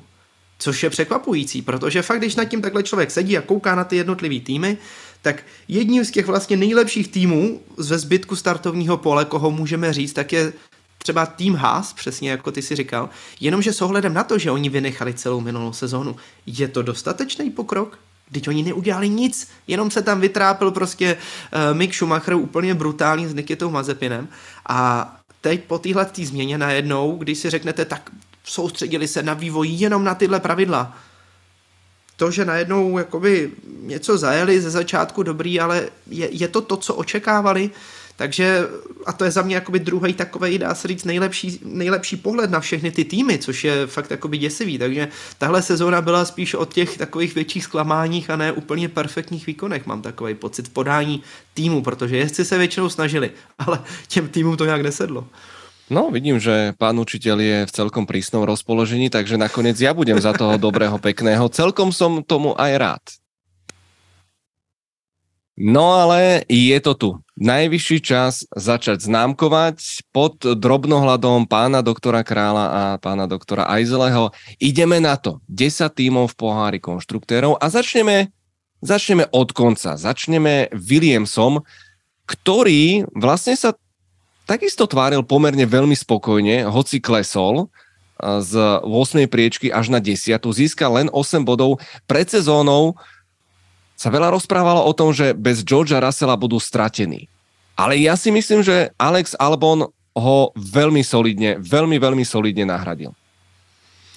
No je to tak, já teda byl velmi mile překvapený z toho, co Albon předváděl, respektive ani ne tak překvapený, já jsem si říkal, že on bude to tempo mít, ale zase díky tomu, když se na něj podíváme, takový ten hodnej tajsko-anglický kluk, eh, že nebude tak zajímavým jak to říct, spíš zajímavou osobou pro média, tak celkově, že v podstatě, i kdyby se mu zadařil nějaký ten výsledek, tak z toho zase až tak velký hype nebude. A opak byl pravdou, nakonec několik krásných výsledků tam měla vyloženě i vlastně ty média to tak relativně jakoby živili, že vlastně dokázali nahradit to, co právě nám předváděl George Russell, tak najednou jakoby se tam přišel Alex a nahradili ho tím, kým vlastně George tam byl, tím tahounem toho týmu a začali ho tak hezky jakoby prezentovat, takže za mě on opravdu dokázal držet nějakým způsobem zdviženou tu vlajku Williamsu a odvedl naprosto skvělou práci. Otázka je, budeme hodnotit týmy a i piloty, anebo, nebo i piloty zvlášť? Pojďme na to. Nie. Rovnou, po, polročné ho, hodnotenie bolo aj aj týmy, aj piloti. Akože ja byť e, tým principál, tak e, sa prežehnám, ale už cítim, čo vlastne príde. Williams po prechode od rodiny Williamsovcov do Lilton Capital zastabilizovali sa, Jost Capito je šéfom. V podstate aj, aj technologicky stále okolo nich, okolo nich niekto obletuje uh, z automobiliek, ale stále je to rodinná značka a od Jozefa Krála dostáva známku 3 mínus. Čože? No. A, a jak však? Ja som čakal, že dá 4 minus pri najlepšom. No jako já, já mám napsanou čtyřku až 3 minus až 4 tam mám. No tak Ale... si vymekol. No, tak víš jak, já to beru spíš z pohledu takového, že já to, to je jeden z největších rozdílů, který v podstatě já mám druhý největší rozdíl mezi pilotama, protože ono zázraky se úplně nedějou na počkání a musíme to nějak tak zhodnotit, protože jedna věc je, že nenazbírali tolik bodů, propadli na poslední místo. Průšvih je ale, že když se podíváme na piloty, tak já jsem Alexovi Albonovi dal jedna mínus, protože naprosto skvělý výsledky dokázal tam být právě místo George Russella, což nebyla jednoduchá úloha dostat se zpátky, Určitě. ať už pod kůži Williamsu a fungovat s nima, tak i zároveň vůbec jako nějakým způsobem zářit v takovém lautě není jednoduchý. A k tomu všemu i Williams, který si zvolil vlastně pro ně možná až příliš ambiciozní koncept na začátku roku. To je podle mě další věc, kterou musíme taky zohlednit a je to podle mě věc, do které je natlačil sám Mercedes. Díky tomu, že jsou zákazníkem Mercedesu a to uložení toho motoru to dovolovalo, tak nakonec si vzali příliš velký sousto a přesto přeze všechno dokázali prostě relativně jet a relativně slušně. Takže proto já tam tak nějakým způsobem nechtěl dát úplně špatnou známku, protože ještě s přihlednutím právě k tomu, že Nikolas Latifi ode mě dostal 4 mínus. Uh-huh, mám tak, zapísané. Tak to je takový jako dost pekelný, takže s tím úplně nic moc nevymyslíte a přijde mi, že Latifi ztratil ještě horší sezonu než ten minulý rok. Kdy to opravdu určitě teď to bylo fakt jako pekelný a to samozřejmě vás táhne tak nějak jako za nohu dolů v tom, v té vodě, ve který v podstatě William se ocitnul, takže z tohohle důvodu právě já jsem tam nějak tak jako nechtěl jim dát pětku ani čtyřku úplně a spíš těch tři mínus, abych je nějak tak uh, úplně neschodil za tu, za tu snahu, kterou prostě v polovině toho týmu aspoň dokázali udělat s tím Alexem Albonem. Uh-huh. A ak si to rozmeníme na drobné, spomínal som uh, body Eh, v prípade Alexa Albona v Austrálii, kedy išiel s pitstopom v predposlednom kole, aby naplnil literu pravidiel a vymenil pneumatiky. Takisto dokázal zabodovať v Miami a ešte aj v Belgicku. Spomínaný Latifi, a to je, to je veľká halus, pretože on priniesol body asi z najťažších podmienok v Japonsku, mal takisto vynikajúcu kvalifikáciu uh, v Silverstone, takisto ťažké podmienky. Ale tak, ako si povedal, uh, Nikola Latifi, milý chalan, ale tam sa krásne ukazovalo to, že on proste začal s motokárami 11-12 ročný, že on vôbec nemá skúsenosti a nové pravidlá ho nachytali totálne proste nepripraveného, neskúseného, takže on na to doplatil. Napriek tomu tri sezóny je za čo ďakovať, čo sa týka vzruša a, a prekvapujúcich momentov, celkom jednoznačne, ale myslím si, že pre, pre Williams veľmi dôležitý krok urobiť e, na tejto pozícii zmenu. E, pripomeňme samozrejme Alexa Albona, jeho veľmi nepríjemný ťukanec v Silverstone. Guan Yu Chou vyzeral na tom horšie, ale v nemocnici skončil Alex Albon a druhýkrát prišiel ten slepák v Monze. A tu môžeme si povedať o jedinej asi silnej stránke monopostu Williamsu, ktorý dokázal byť rýchly práve na tejto typológii okruhov, čo dokonale využil náhradník Nick DeFries. Rozhodně, což je podle mě další věc, která se nějakým způsobem dá trošičku přičíst tomu týmu, protože máme několik uh, těch jakoby typologií, když se na to podíváme a konkrétně právě mně je mnohem sympatičtější, když už jste tým, který ví, že nemá prostě na vítězství, tak uh, ne to, že budete pravidelně jezdit na 15. místě, ale to, že prostě aspoň párkrát urvete několik bodů a dobře, a pak budete jezdit na posledním.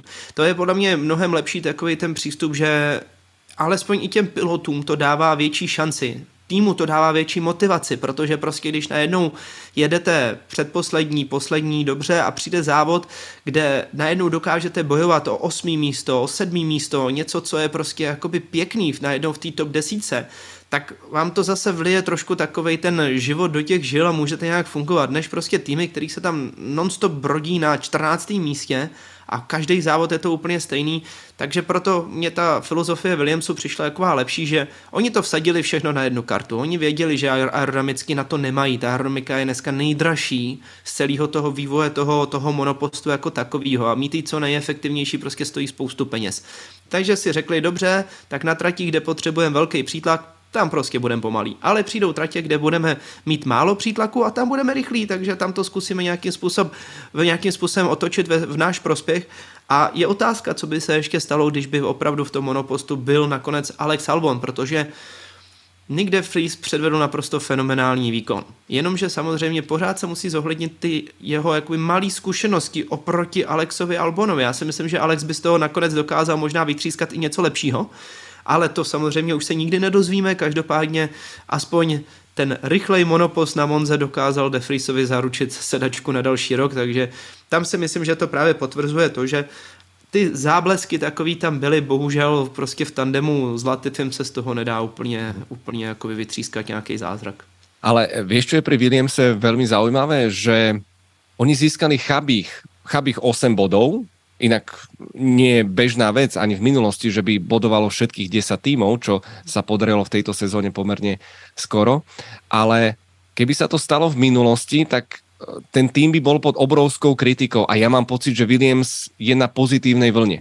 Aj v rámci tejto sezóny oni prebudovávajú ten tým, stále je to rovnaká značka a to je podľa mňa dobré pretože nie je to tým, ktorý by bol nejako rozložený, sklamaný. Oni vedeli, že nemajú ideálny koncept, vedeli, že tieto okruhy nám môžu pomôcť a vedeli, že tak teraz tam práskneme riskantnú stratégiu. Spomente si na Josta Kapita v Netflixe. Tam to bolo krásne, krásne vidieť. Takže z tohto napríklad som ja veľmi príjemne prekvapený. Přesně, já taky. Mně se to líbilo a, a vlastně dá se říct, že spíš taková ta, ty bizarní okolnosti, které nahrávali tomu, že přesně ať už Haas eh, v konečné fázi Aston Martin, možná i Alfa Tauri, tak najednou minimálně ze začátku ty sezóny konkrétně Haas tam dokázal naskládat ty body velmi dobře, což normálně dřív tak nebývalo. Oni by pravděpodobně měli skončit bez bodu, ale nikoho by to nenapadlo, takže Tabulkově to podle mě vypadá hůř z pohledu Williamsu, než jaká je úplně ta realita a, a proto, proto jsem tam nebyl tak nějak úplně přísnej. No, ale nevím, nevím, čo ďalej, protože pojďme na Alfa Tauri. To bylo velké sklamanie uh, sezóny 2022 a treba povedať, že aj z jazdeckého pohľadu to nebola veľká sláva, primárne teda od Piera Gaslyho. Koncept monopostu veľmi podobný materskému Red Bullu, ale ako sa neskôr ukázalo, nemali dostatočné zdroje a nadváha, o ktorej naozaj hrála jednu z kľúčových úloh v rámci zrýchlovania monopostov, tá bola, tá bola značná. 13 kg, takto spomenul Pierre Gasly. Máš pocit, že Alfa Tauri bol jeden z tých monopostov, ktorí netrafili ten koncept, alebo to bola skôr taká súhra okolností a pokojne mohli byť o dve priečky vyššie? No, já tak si myslím, že oni trefili. No. Oni museli trefit, když se na to Len nezbírali body. Ale to je právě na tom strašně jakoby překvapující a pro mě to je jedno z největších zklamání sezóny, protože musíme navíc i přihlédnout k tomu, že je to Bčkový tým Red Bullu. To znamená, že oni nějaký data mají. Samozřejmě všichni tvrdí, že ne, ale v konečné v konečný fázi tým Alfa Tauri používá větrný tunel Red Bullu. To znamená, že ty inženýři se tam v těch dveřích takhle míjejí. To znamená, že sakra, když se ty auta poprvé ukázaly, tak bylo vidět jasně ta tendence, ten směr byl úplně stejný. Ale samozřejmě, a zase tam je taková ta, řekl bych možná věc, na kterou ať už právě doplatil Williams na to, že přesně ten top tým má vizi. Oni vědí přesně, co chtějí a to na to auto dají. A pak je ten Bčkový tým nebo zákaznický tým, jak už to nazveme, to už záleží, tak eh, ten vlastně si říká, jo, no oni tyhle ty frajeři vymysleli tohle a to bude určitě nejlepší, protože mají mnohem víc peněz. Skočí do toho, skočí do toho, do té filozofie jenomže si neuvědomí přesně najednou ty konsekvence, který to má. To, že na to potřebují relativně hodně peněz a hodně těch chytrých hlav, který dokážou zoptimalizovat to, do čeho právě se jakoby nechali uvrtat. Což byl podle mě problém u Williamsu, kde vlastně Mercedes je do toho natlačil, nakonec to nefungovalo, nezvládali to a museli ten koncept překopat, tak stejně tak u týmu Alfa Tauri, kde podle mě oni sice zvolili správnou cestu, ale nedokázali ji prostě už potom tak zoptimalizovat. Nedokázali už ji potom dotáhnout do toho, do toho finálního konce a samozřejmě odlehčovat i to auto, to stojí strašný peníze. Ono to vypadá, ale prostě monopost jako takový, když se na něj podíváte, tak on není těžký. Už ten moment si jenom ho postavíte, jak si říkáte, sakra, já už tam nemám kde odlehčit. A v ten moment jdete do té hloubky a to je každý, to je šroubek po šroubku, to odebíráte, ne, že si řeknete, no tak tady to uděláme, tady to uděláme, že to tam lítá po kilech to nejsou ani kila, vy tam řešíte opravdu gramy, opravdu to je tady gram, tamhle gram, proto se škrabala ta barva, opravdu ta úspora na celým tom monopostu, když oškrabete třeba jenom ten nos, tak jestli to bude 10 deka, 15 deka, víc ani ne. To není, že si řeknete, že to je najednou jako 4 kg barvy dolů. To byste museli oškrabat celý ten monopost, protože dneska už je ty barvy, které se na ty monoposty uh, stříkají, stříkalo se málo vrstev, aby toho nebylo moc, tak uh, se dá říct, že nastříkat eh, celý monopost velmi pěkně bude, bude třeba 7-8 kg barvy. A uh, když to celý oškrabete, a to už jakoby, řeknu jakoby krásně, když to snížíte tu barvu, tak se můžete dostat třeba na 5 kg. Takže byste museli oškrabat celý monopost a jediný, co získáte, je 5 kg, ne 15 nebo 20, co ty týmy byly přes. A to je samozřejmě to nejjednodušší. Pak jsou právě to, kde ubíráte v té strukturální jakoby váze, protože každý ten díl, který vy na to dáte, karbonový díl, tak se měří. A automaticky ty týmy to udělají tak, že když ho tam dají, ať už je to nějaká rameno, ať už je to monokok, ať už je to podlaha, cokoliv, tak oni už mezi tím projdou těma simulačníma procesama a vy víte, že ho můžete dát to 10% prostě jakoby tuší, aby to vydrželo, že tam máte nějakou mezírku k tomu, že prostě se to někde trochu víc zaklepe, aby to neprasklo. Jenomže v určité momenty týmy byly natlačený do té hrany, že prostě už tam je nula. Že opravdu viděli jsme hodně poškození, jako odlítali ty trichtýře karbonový, takovýhle věci. No a to jsou ale momenty, které prostě stojí strašně moc peněz a samozřejmě ve chvíli, kdy jste menší tým, jako je Alfa Tauri, tak na to už ty peníze nemáte. No a najednou přesně vysvětlo, že to tempo není dobrý. Takže koncept zvolili dobrý, ten dobře okopírovali od Red Bullu, ale už neměli podle mě peníze na to, co a jak dál a podle mě i ještě k tomu všemu prostě ta kombinace Pierre Gasly a Yuki Tsunoda byla za mě teoreticky snad nejslabší dvojící mm-hmm. z celého toho startovního týmu, z celého toho startovního pole, když bych je měl sečíst oba dva dohromady. A Yuki ešte Yuki. doplním, doplním keď, keby sme si narysovali vyslovene, pardon, mierku, že potenciál a realita.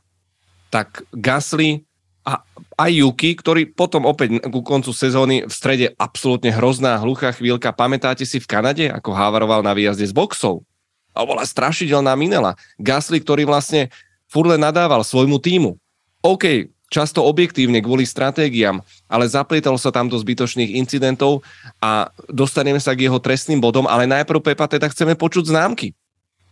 No, já to teda mám takový jako uh, relativně tvrdší. Neboj se toho, protože, pojď. uh, tak Pierre Gasly za mě dostává čtyřku. Je to mm-hmm. dost taková jako tvrdá známka, ale právě s ohledem na to, že on promarnil ten svůj potenciál, když se na to podíváme. On má skvělou rychlost, to všichni víme, to prostě jemu to funguje, ale bylo tam obrovské množství těch jezdeckých chyb a taková ta ta ztráta té motivace, bylo to cítit, ať už v těch vysílačkách, ať už té práci s tím týmem, on tam prostě vyhořel a už, už potřeboval změnit a myslím si, že ten příští, příští rok v jeho podání bude mnohonásobně lepší, než to, co prostě předváděl tenhle rok, protože má šanci na to zajíždět mnohem lepší výsledky, když bude chtít.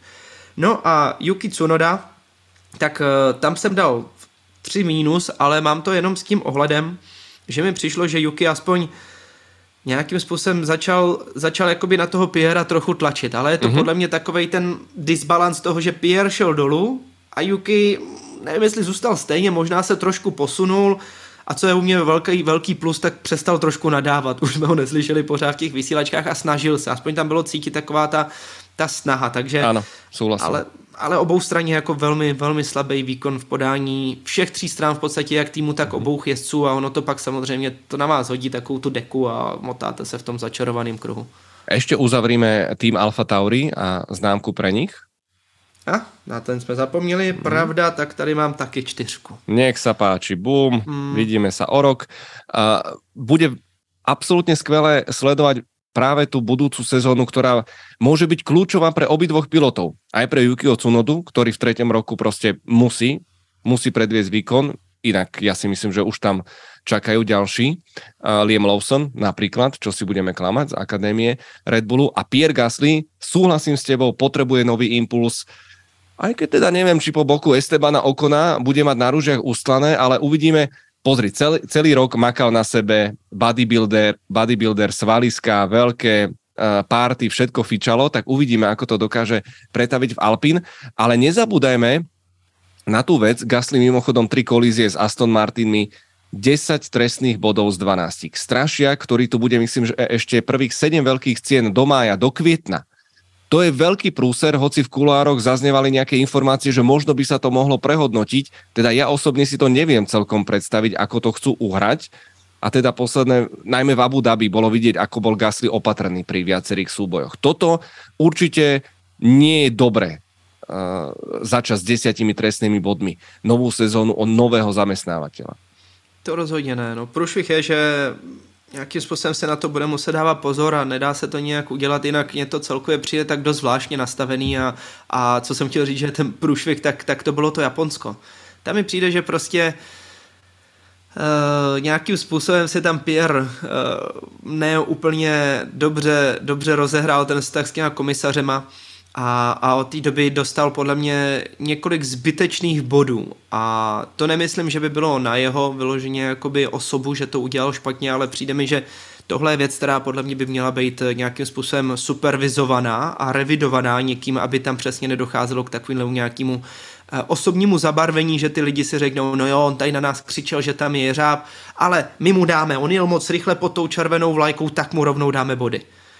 Podle mě tohle jsou věci, které by se měly hodně jakoby s nějakým způsobem usměrňovat a kontrolovat, aby tam právě nedocházelo k tomuhle, že někde si někdo v vozovkách vyřizuje účty takhle přes ten bodový systém, který mně prostě nadále přijde úplná hloupost, protože v konečné fázi stejně ta FIA nemá na to ty, no jak se říká v angličtině, v překladu koule, aby někomu zakázala start v dalším závodě. To je prostě, buď to uděláte takovou botu, že vám ten start zakážou rovnou a la Romain Grosjean, a nebo prostě je to jenom zase takový ten alibismus, ty, ty, ty a, a v konečné fázi skutek, utek. Takže mně ani jeden z těch bodových systémů, ať už na licenci nebo, nebo tenhle trestný systém, je to oboje přijde, že to je úplně, mm, ať už říct, zastaralý u licencí a u tohohle cestný.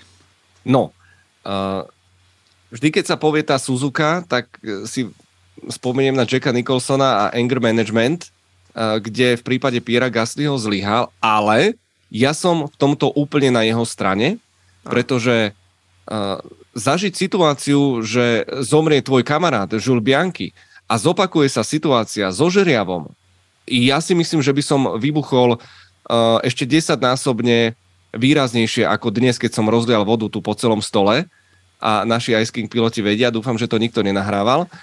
A, a veľmi je divné, ako tí komisári potom uh, išli po Pierovi ako po Udenom, lebo to rozhodne nebola náhoda. Tak uvidíme, držme mu palce a ja sa teším na jeho pôsobenie, samozrejme v týme Alpine.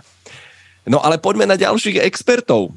8. miesto v pohári konštruktérov je Haas, ktorý uh, za mňa je jedno z tých veľmi príjemných prekvapení. A opäť je to o tom, že s kým sa porovnávame. No tak tá minulá sezóna 2021 bola totálna katastrofa, ale druhým dýchom treba povedať, že Günther Steiner stále to opakuje. My chceme byť silní v strede pola a my vieme, aký to je pocit, pretože v minulosti sme sa tam motali okolo toho 6. dokonca miestami 5. miesta v pohári konštruktérov. Napokon je z toho 8.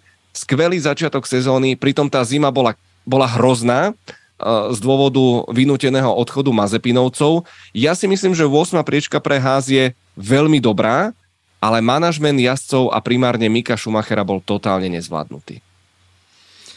No a k tomu já si myslím, že i management celkově jakoby zastávek v boxech, pitstopů a bylo tam spousta chyb. Spousta chyb. Takže na první pohled eh, je to podle mě takový to takový, takový optimismus jakoby tam nastavený na ten první pohled, ale popravdě, když se podíváme potom víc do hloubky, tak mi přijde, že Haas mohl z té situaci vytěžit ještě něco lepšího a mohli být na tom o fous lépe. Já jsem nakonec dal teda taky trojku, protože mi to inklinuje jako k tomu lepšímu. Ale váhal jsem tam právě na tou čtyřkou, uh, protože prostě mi přijde, že vlastně i působení Mika Schumachera v určitý moment mi přijde, že oni už ho tam pak prostě nechali v té vodě prostě plácat a nakonec ty strategie byly špatný a celkově to zhoršilo ještě ten dojem, který vlastně v ten moment uh, jakoby Mik tam nějakým způsobem působil na tu veřejnost. Takže za to, za to úplně se mi to nelíbilo a celkově ta one man show Ginter Steiner ve chvíli, kdy se prostě znelíbíte Gintrovi, tak uh, už to prostě nejede dál. A, a přesto nejde vlak, takže tohle jsou takový momenty, které mě tak nějak jakoby úplně nebyly sympatický, ale rozhodně by bylo sympatický to, jak nastoupili do sezóny, to, že Kevin Magnusem prostě předvedl to, co předvedl v konečné fázi, i ten závěr té sezóny, to jsou takový ty momenty, je mi to sympatický. Vyloženě to, že vy nejedete na ten celkový výsledek, ale prostě jednou za čas tam chcete mít to wow, kde prostě všichni popadají na zem a ta kvalda prostě v Brazílii byla naprosto fantastická. Podle mě na světě nebyl nikdo, kdo by se tomu jako uh, upřímně ne, ne, neusmál a neradoval se z toho, protože to bylo prostě bomba. Takže to jsou momenty, který, který prostě působí fajn, a proto je to ta trojka, ale popravdě Uvidíme, co ten příští rok. Tam je podle mě ten největší otazník s tím, jestli oni dokážou naplnit ten rozpočet celý, vlastně s novýma pilotama, respektive s novým pilotem Nikem Hülkenbergem, tak eh, když budou mít peníze na vývoj, kam se posunou. Protože teď jsme viděli, že jednu sezonu prodali, naprosto celou sezonu prodali, a posun tam byl, ale potom, co se koukneme, že ty ostatní týmy okolo nich nepředváděli žádný zázračný výkony, takže budou muset hodně zabrat. No a když kouknu potom na ty samotné piloty, tak eh, Kevin Magnussen za mě, já jsem mu dal dvojku protože to byl podle mě jeden z nejlepších comebacků, který jsme měli, absolutně nečekaný. Dokázal se s tím popasovat s autem, který nebylo jednoduchý v určitý moment řídit v uprostřed té sezóny, prostě jim to úplně moc nešlo a fakt tam dát takovýhle závěr jenom čistě jezdecky. To prostě nebylo výkonnosti toho auta, ale čistě jezdecky to tam prostě poskládá v té kvalitě tak eh, za mě to je dvojka, jako moc, moc sympatický výkon, celkově jako Kevin, jak trošku spadnul zpátky na zem a, a je v pohodě, tak, tak si myslím, že opravdu to bylo pekný.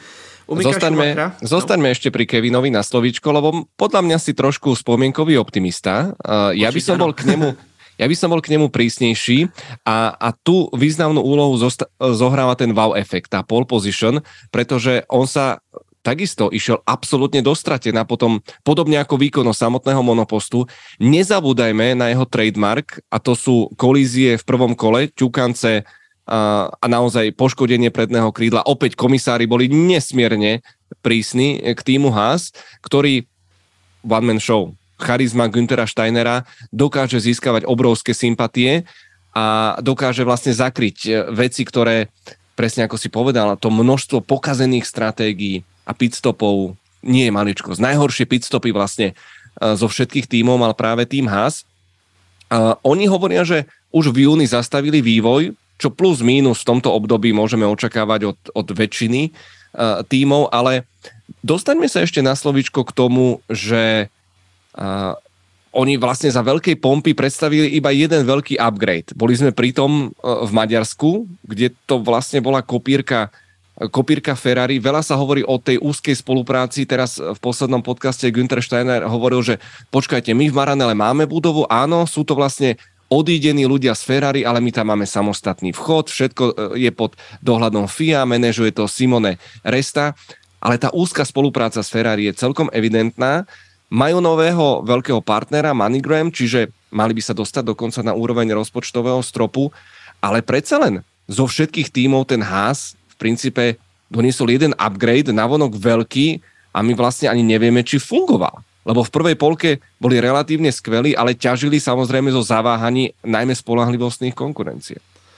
No ve pro mě ten upgrade byl velký zklamání, protože, hmm. a věřím tomu, že jste možná viděli uh, naše studio vlastně z Hungaroringu, kde jsme to auto obcházeli a, a já jsem se snažil najít takový ten aspoň říct diplomatický jakoby název, který já jsem řekl, že to je low-costový Ferrari, mm-hmm. protože mě to zklamalo, mně to prostě přišlo, že určitě se s tím dalo udělat víc a bylo to takový, jakože dobře, něco jsme rychle jakoby dali dohromady a na mě to Prepač, nepůsobilo nijak dobře.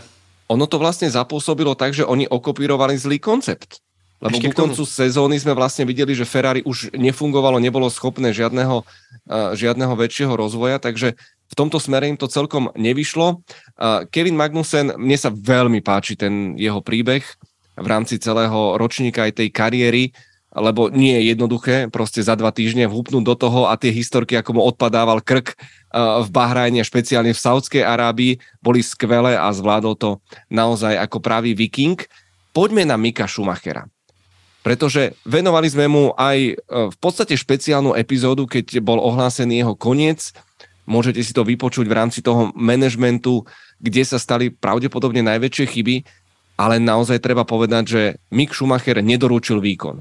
Miláčik týmu v minulej sezóne sa okamžite dostal do tieňa Kevina Magnusena a on tam mal strašne veľa takých tých momentov, Julo Satinský by povedal, šlak ma ide trafiť. Uh, maličký traťový limit v Mexiku, pokazená proste kvali... Stálo sa mu to. Milimetre. Uh, zbytočná havária so Sebastianom Fetelom v závere v Miami. On strašne tlačil tie prvé body, bol v strese. Obrovskom. Strašne to chcel urvať pre seba. Podľa mňa jediný moment, ktorý máme všetci pred očami, je šprint uh, v Rakúsku a tie súboje dokonca s Lewisom Hamiltonom. To bolo skvelé, bolo to epické. Aha, sakra, Mick to má v sebe. A keď sa pozrieme na štatistiky, Mick nezachytil vlastne prvú polku sezóny, kde strácal priemerne na Magnusena, navrátilca, 4 desatiny. Ale v druhej polke to bola len jedna jediná desatina. Čiže toto je podľa mňa jedna z tých veľmi nevydarených sezón a Günther Steiner priznal, že my to s mladíkmi asi naozaj nevieme. Mik príliš veľký dobrák, no a na konci dňa príde známka, ktorá ho určite v žiackej knižke nepoteší. Je to blbý, no jako mě to mrzí dlouhodobě, bohužel já se snažím celou dobu nějakým způsobem oprostit od toho jména Schumachera a nemít úplně takový tento zaslepení jakoby pocitový a v konečné fázi, když se na to kouknem, tak eh, měl tam sice přesně, jak říkáš, dva, tři hezký jakoby závody, který dokázal zajet, ale bylo tam i spousta jezdeckých chyb. Dá se to na jednu stranu trošičku schovávat i za tu, za tu strategii u házu, že nebyla úplně ideální, ale, ale popravdě celkově to vystupování Mika samozřejmě s přihlédnutím ke všem těm okolnostem, ty musíme vždycky zohlednit, tak ale i tak eh, bohužel ten svět Formule 1 není neodpouští, není to takový, že by si někdo říkal, ano má to těžký, tak ho tady necháme závodit. Prostě tam na vás všichni z vysoka prdí a na základě toho právě mi to přijde, že vůbec nepřesvědčil, já tam teda u něj mám čtyřku, protože opravdu ten výkon byl slabý a hlavně mi, mně přijde, a to je podle mě to, proč já jsem mu chtěl dát aspoň nějak tak jako z vlastní vůle, aspoň mu dát tu trojku. Ale vlastně Ale nemáš za čo. Nemáš za čo. Pouze. Právě, protože tam není, hlavně průšvih je, že já bych mu jí dal, jenomže když se kouknu na tu druhou půlku sezóny, kde ty přesně říkáš, že se dokázal dotáhnout na Magnusena, Jenže vy nemůžete být ani stejný jako Magnusen, který ho vyhodili z McLarenu, pokud někdy chcete jezdit jako váš otec ve Ferrari. Vy byste měli přijít a zajezdit ho do země. To se nikdy nestalo a nestalo se to vůbec, jako tam ani nebyl náznak. Takže to je první věc. A druhá věc je, proč já jsem prostě se natvrdou utvrdil, utvrdil v té čtyřce, je, že jedna otázka jsou výkony na trati. ale on je neviditelný. Bohužel ten kluk je neviditelný mimo trať, kdekoliv, jakýkoliv vysílačce, všechno a to prostě Formuli 1 nikoho nebaví. Je baví samozřejmě, baví nás všechny jméno Schumacher, ale, ale je, to, je to tvrdý, ale prostě pokud nemáte ten drive, nemáte okolo sebe i ten management, který by měl drive na to, aby vám vyhádali sedačku někde jinde, když už u vás hás nestojí, tak eh, jste prostě na špatném místě a oni vás semelou a bohužel v tuhle chvíli Mika semleli ze všech stran a zůstává tam taková jako taková velká pachuť po tom všem a otázka je, jestli se opravdu někdy dá jakoby sklepat takovejhle jako Uh, ne úplně, náklad, úplně náklad. Do, no, no, Jemu naložili do batohu. Úplně ze všech stran. Úplně, on to odsral, jak se říkal, ze všech stran prostě tak. komplet a tohle bude strašně těžký, aby změnil ten pohled všech těch týmů a hlavně těch šéfů těch týmů, který prostě přemýšlí nad tím, komu dát sedačku. Mm. Oni, jim je úplně jedno, jestli se jmenujete Schumacher nebo Franta Omáčka vy když budete vyhrávat, tak vás tam dá, když jste pomalí, tak prostě tam nemůžete být. A to i kdybyste byli rychlí a byli jste příliš hodní, tak vás tam stejně taky nedají. A to je prostě jediný, na co jsme vzpomínali, tak byl přesně vstup Audi, že by tam ta šance byla, ale já mám obavu z toho, že když se na to podívám, a přesně, oni vemou, vemou takhle ty papíry, jakhle si to projdou, tu excelovskou tabulku a řeknou, jo, to je ten hodný kluk. No ale hele, tady ještě druhý, on je stejně rychlej, možná vlastně rychlejší, jako je dravej.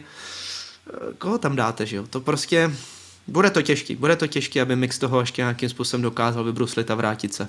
A normálne ja vidím aj na tvárach našich pilotov, že aká to je vlastne mrzutá téma pre nás všetkých, lebo všetci by sme mu to dopriali vzhľadom aj na celú tú situáciu, ale nemôžete rozpoliť 3-4 monoposty a popri tom nezajazdiť výnimočný výsledok. To je najväčší problém. OK, môžeme sa hádať o tom, že okolnosti mu nedopriali. Viackrát mu zbabrali naozaj pitstopy, stratégie, ale máte 22 kvalifikácií, kde občas dobre niečo, ale vy potrebujete tam dať ten, ten napríklad efekt Georgia Russella vo Williamse z minulej sezóny, ktorý bol úplne, úplne hmatateľný. No a ten kalich horkosti do dna, musíme to spomenúť, pôsobenia Mika Schumachera bolo Abu Dhabi, keď mu zakázali robiť donaty Myslíš si, že to bolo normálne, že z vrchu, alebo sa báli, že, lebo oficiálne donaty sú zakázané, alebo báli sa o spolahlivosť, o techniku, alebo len v čírej možno takej tej ješitnosti, že aj just nie. Já si myslím, že to byla kombinace. Že to byla kombinace toho, že vy je nesmíte dělat a nebyli povolený. Myslím si, že ještě k tomu se tam zdůrazňovalo to, že můžou jenom ti pouze konkrétní piloti dělat donaty na těch konkrétních místech a pokud je bude dělat někdo jiný, takže nesmí, takže to je podle mě první věc, takže to to jinak teda riad, pozor. Čo je jinak riadna debilina, aby jsme si to... Úplná. To je strašné. To aj je tak úplně... ich aj Ricciardo točil, jasné, blbosť. Ale dobre, no však No, přijde mi to úplně debilní. Přijde mi to úplně debilní vůbec. Hlavně, že náušnice. Hlavně náušnice treba řešit. Přesně, tohle je jako úplně absurdní, protože sakra jste mezi 20 nejlepšíma pilotama na světě a nemůžete se s tím monopostem tam otočit pětkrát dokola, to je, je to cestný, je to šílenost. Takže s tím ani s ohledem na nějakou rádoby pseudobezpečnost rozhodně já nesouhlasím, přijde mi to blbost, je to prostě hezký, emotivní, všichni se na to rádi podívají, takže v rámci show by to tam podle mě mělo být. Ale druhá věc, podle mě, která tam zahrála ještě i do těch okolností, tak je za prvý ta oficiální, právě že se nesmí. Za druhý, vy za to můžete dostat relativně velkou pokutu a Haas si nechce ubírat ty peníze, který má, to je podle mě jedno z takových jako docela, docela jeden ze, z relativně silných argumentů. A třetí je i ta technika toho auta jako taková. Protože samozřejmě, když vy se točíte, tak to auto dostává zabrat. A dostávají zabrat i ty komponenty jako takový. No a jelikož podle mě Haas byl úplně, úplně na hraně, spíš si myslím hodně za hranou s obouma těma autama, tak eh, prostě nechtěli tam Mika v tom nechat jako kroužit jenom tak, protože vlastně odchází a už to autě nebude jezdit, takže oni potřebovali hlavně ty, ty komponenty ušetřit právě pro nově přicházejícího Nika Hülkenberga, aby, aby něco ještě to auto odjezdilo. Takže to jsou podle mě kombinace, nemyslím si, že by tam bylo taková ta osobní rovina toho, hele, prostě ani ty donaty už si tady neuděláš u nás. To si myslím, že ne v konečné fázi. Věřím tomu, že ten tým, ty mechanici, ten inženýr, že ho všichni měli rádi, protože je to hodný kluk, určitě mu to všichni přáli a snažili se to s ním nějakým způsobem vybudovat. Takže myslím si, že ty v konečné fázi by mu to asi dopřáli, akorát ty okolnosti tomu nenahrávali. No jo, uvidíme. Mick Schumacher, či podpíše Mercedesu a myslím si, že mohol by to byť pre ňoho skvelý reštart a uvidíme, čo prinesie jeho budúcnosť. Takže za nami tri najslabšie týmy sezóny a poďme na ďalšiu rubriku. A ja tu mám... Čo si dáme? Dajme si trebárs záhady. Záhady roka a mám ich tu 10. Takže e, posledná je, ako dokázal Lance Stroll opäť jazdiť bez spätných zrkadiel? To je obdivuhodný výkon podľa mňa.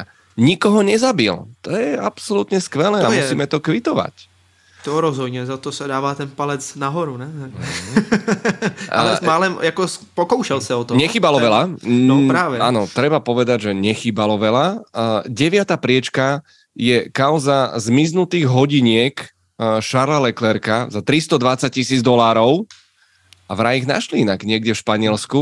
Už tam prekupníci boli celkom amatérskí. Osmička. Bolia ma kríže Lewis Hamilton, Daniel Ricciardo špeciálne v Baku.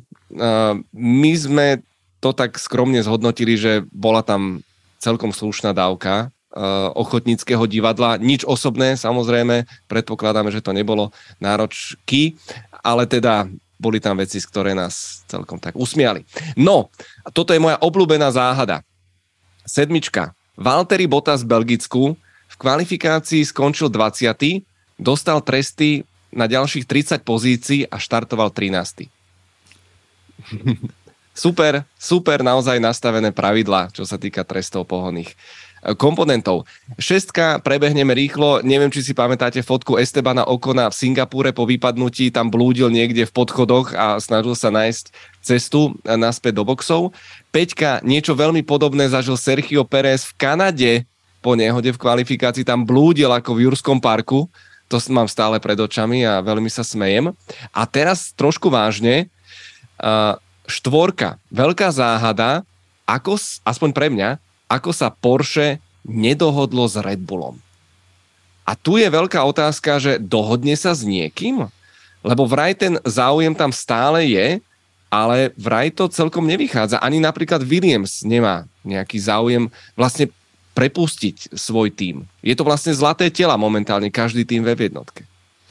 Já mám pocit, že, a měl jsem to od začátku, že tam je nějaká taková ta finta, jak se tomu říká, protože když se na to podíváme z pohledu té automobilky, respektive z pohledu toho koncernu, mít tam dvě značky je prostě to je šílených peněz, šílených peněz a samozřejmě v rámci marketingu asi to dává smysl pro každou jednotlivou značku mít tam to zastoupení, ale, ale musíme zohlednit to, že prostě ty peníze se berou z jedné té společnosti. A nechcete, když už tam máte jednoho, jedno zastoupení, té značky, tam mít druhý a ještě k tomu polovičatý. Prostě mě to od začátku vůbec nedávalo smysl, že by tam Porsche mělo být pouze s takovou tou mikrosamolepkou na tom krytu toho motoru, kdy už dneska, kdo si sotva si vzpomeneme na to, s jakým motorem vyhrál Sebastian Vettel v Renaultu, eh, v, v, no, tak eh, v Red Bullu, ty tituly, že tam byl motor Renault. To jsou prostě takový je to celý zvláštní a popravdě a nadále to nejvíc spojuju s tím vstupem na tu burzu, že to opravdu byl ekonomický krok, krásně to tam nafouknou, potom to stáhnou těsně na hmm. poslední chvíli, hmm. všichni investoři a akcionáři budou spokojení, akcie vystřelily nahoru, krásně se to prodalo a všichni jsou happy a tak, tak jako to uplácali a, a, a jdeme dál. A teď samozřejmě, aby se ten příběh dohrál, tak Porsche se bude tvářit, že vlastně chtějí ještě někde něco vyřešit, což logicky dneska už není kam. Dneska není prostě uh, volný místo a ve směs jakoby jediná příležitost, která byla, a mohli podle mě využít nádherně z Porsche, kdyby chtěli, tak ve VW, jakožto že jo, matka, uh, jak Audi, tak Porsche, tak by řekla, Ježíš, kluci, stop, Audi ne a dáme tady Porsche, tak Porsche si koupí prostě tady tým Sauber. To úplně v pohodě se mohlo stát, ale je vidět, že prostě z nějakého důvodu je to Audi, no a bude to Audi, to znamená, že v tuhle chvíli ta šance je velmi malá. Kdo ale teoreticky připadá v úvahu, tak mám takový pocit, že jednoho dne, otázka je za dlouho, by klidně mohl být Aston Martin, protože ono to vypadá, ale za první automobilka má ne úplně malý problémy, stojí mhm. spoustu mm-hmm. peněz mm-hmm. a samozřejmě chod toho týmu a to, když jste soukromník, i když máte obrovské množství peněz, jako uh, Lorenz Stroll má, tak uh, pořád to je prostě sakra velká černá díra, tam ty peníze mizejí takovou rychlostí, že si to nikdo nedovede představit. Takže tam podle mě zatím ta reálná nějaká mikrošance je do budoucna, stejně tak možná u týmu Haas, ale tam očividně vypadá to, že se nějakým způsobem dokážou zastabilizovat, měli by fungovat. Tudíž, když se na to kouknu, tak v nadcházejících, pff, troufám se tvrdých třech, čtyřech, možná klidně pěti letech, o tato Porsche může automaticky zapomenout. Takže mi to přijde jenom dohrání toho příběhu, tak jakože, no tak my teda to dál zkoušíme, ale víme, že nikde to hmm. nedopadne, takže nakonec na to asi můžeme reálně zapomenout. Veľmi podobný príbeh sú vlastne Andretiovci a ja som stále toho trošku fanúšikom, a vždy sme radi, aj keď príde nejaká veľká známa značka a o to je to zvláštnejšie, keď to napokon nedopadne z rôznych e, dôvodov a naozaj tam je kúzelné v tom, že samotné týmy to blokujú a vetujú, nechcú jedenáctý tým, čo je podľa mňa celkom nonsens, aby si týmy určovali pravidla, ale nie je to celkom naša starosť. Pobavil ma v tomto roku v rámci záhad aj chudák Kevin Magnussen tej Brazílii, po nehode tiež sa nevedel dostať vlastne naspäť do boxov a tieto prvé dva body sú celkom jednoznačné. Slovo roka. Porpoising. To som ani nevedel ešte pred rokom, že niečo také existuje. A prvé miesto, najväčšia záhada ročníka je e, štvrtá pneumatika Ferrari v Holandsku. Ja neviem, či sa našla, ale snáď už hej. E, o Ferrari by sme mohli mať samostatnú rubriku, či už sú to stratégie, nie? že B bariéra, D disaster, E engine. Ale nebudeme do toho rýpať, e, budeme tomu venovať ešte samostatný priestor. E, výborná správa je, že sme už v polovici tohto sezónneho debriefingu, predpokladám to aspoň osobne. Inak e, nenápadné pripomenutie toho, vlastne, nie, tuto druhá strana, tu je prílba Šarla Leclerca podpísaná, pod ňou šiltovka Roberta Kubicu podpísaná o tie všetky súťažíte vo veľkej vianočnej súťaži nášho Ice King týmu. Iba piloti, ak si kúpite nové členstvo alebo predlžíte to, ktoré ste využívali práve v tejto sezóne. Pepa, čo, na čo sme ešte zabudli? Máme tam velmi pekné ceny, že? Máme a myslím si, že ta jedna je velmi zajímavá, protože samozřejmě jakožto fanoušci formulí a Formule 1, ale hlavně toho ježdění, že jo, tak se můžete sami svést takovémhle monopostu. Richo Gonda je natolik hodný chlapec a zapůjčí nám jeho Formule Renault 2 litr, takže se s tím budete moci zajezdit a samozřejmě, jak je to formule pro jednoho, no tak budete sami na trati, budete si tam kroužit a vyzkoušíte si, jaké to je být pilotem. Formule, podívejte se na Štěva, že jo, ten ještě dneska chodí na záchod tak jako Roboko, protože ho ještě teď bolí krk, když s tím jezdil na Paul Porpoising, jasné, jasné, ale bol to zážitok, neuveriteľný naozaj zážitok a tížko vám, tížko vám závidím, že to môžete vyhrať a veľká vďaka samozrejme Richardinovi. Pripomínam, že žrebujeme 1.1.2023 Niektorí budete asi trošku pokrčení, ale my budeme v plnej forme a tešíme sa, kedy budeme rozdávať tie nádherné ceny. Okrem iného, opäť veľmi obľúbená cena návšteva našej komentátorskej kabíny a štúdia v Budapešti. Budete rovno pri tom, keď to, čo bolo a ostatné krčné tepny budú sa realizovať. A máme tu ešte jednu novinku a veľká vďaka Martinovi Trenklerovi. Pridávame do súťaže podpísanú šiltovku Mika Schumachera. Originál podpísaná šiltovka Mika Schumachera. Normálne som počul až sem našich pilotov ako zamlaskali. Áno, tá sa bude dobre možná nosiť. byl ja, no, ale dobře. Aj, aj. Fajn. Za nami prvá časť dnešného debriefingu.